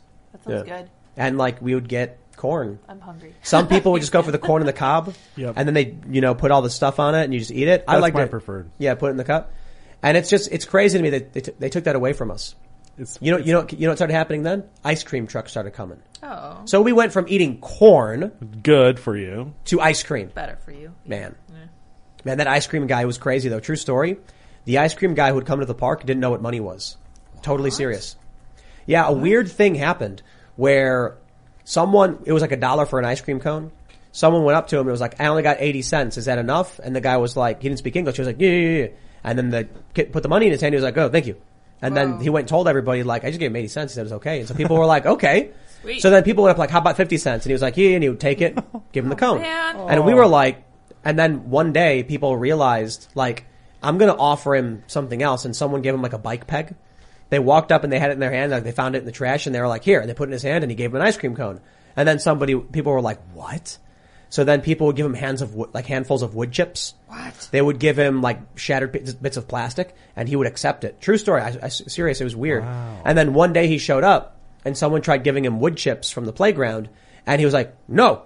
And then inside the machine was a dollar taped to like the side and he would look at it and point at Got it. Got smart. Yeah, it was really weird. It was, it was really, really weird. Yeah, Southside. That I've is been a part. very odd. Hmm. I don't know. Strange stories, man. Strange stories. All right, let's see. Laura T says, please cover the DA dropping the charges against the lefty security guard, Matthew Dolloff, who shot Lee Keltner. What's that about? I don't, I don't, know, Not don't know what that's sure. Yeah, I about. don't know what that is. Yeah. No idea. We'll have to look into it, I suppose. Yeah. All right. Raymond G. Stanley Jr. says, Tim, quote, the two most important days in life are the day you were born and the day you discover the reason why. Correct. Mark Twain. Any thoughts on that at all? Um, what is it, what is it, what is it meant to mean? The reason why you were born, like your purpose in life? Yeah. Something Yeah. like that. I was born to complain on the internet, I suppose. Heck yeah. Discovered that. Here we are.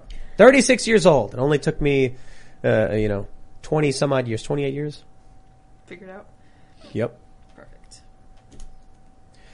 Perfect. Glycerin Go says, coming from your Keen and Emmons podcast about cuties, I'm reminded of the beginning of Brave New World. Do you think we're heading in that direction where taboos are being broken for the sake of it? Hmm. Uh, I, I feel like there's more taboos than ever. Yeah. Yeah, I don't know about breaking it for the sake of it. I think people want, they want to play life on God mode. Mm-hmm. Like video games. Yeah. They're tired, and- and it's a, it's a, it's a big mistake. You ever, mm-hmm. you ever play, you, you you guys have played video games, I imagine, of course. A little bit, not not extensively. So, you know, let's say you're playing uh, Fallout 3, one of my favorite games ever. Well, on your PlayStation, you can play the game as defined by the parameters of the game. So you find weapons, you go on missions, you win the game. On a computer, however, you have access to what's called console commands, where you can basically spawn objects, cheat. You can do whatever you want.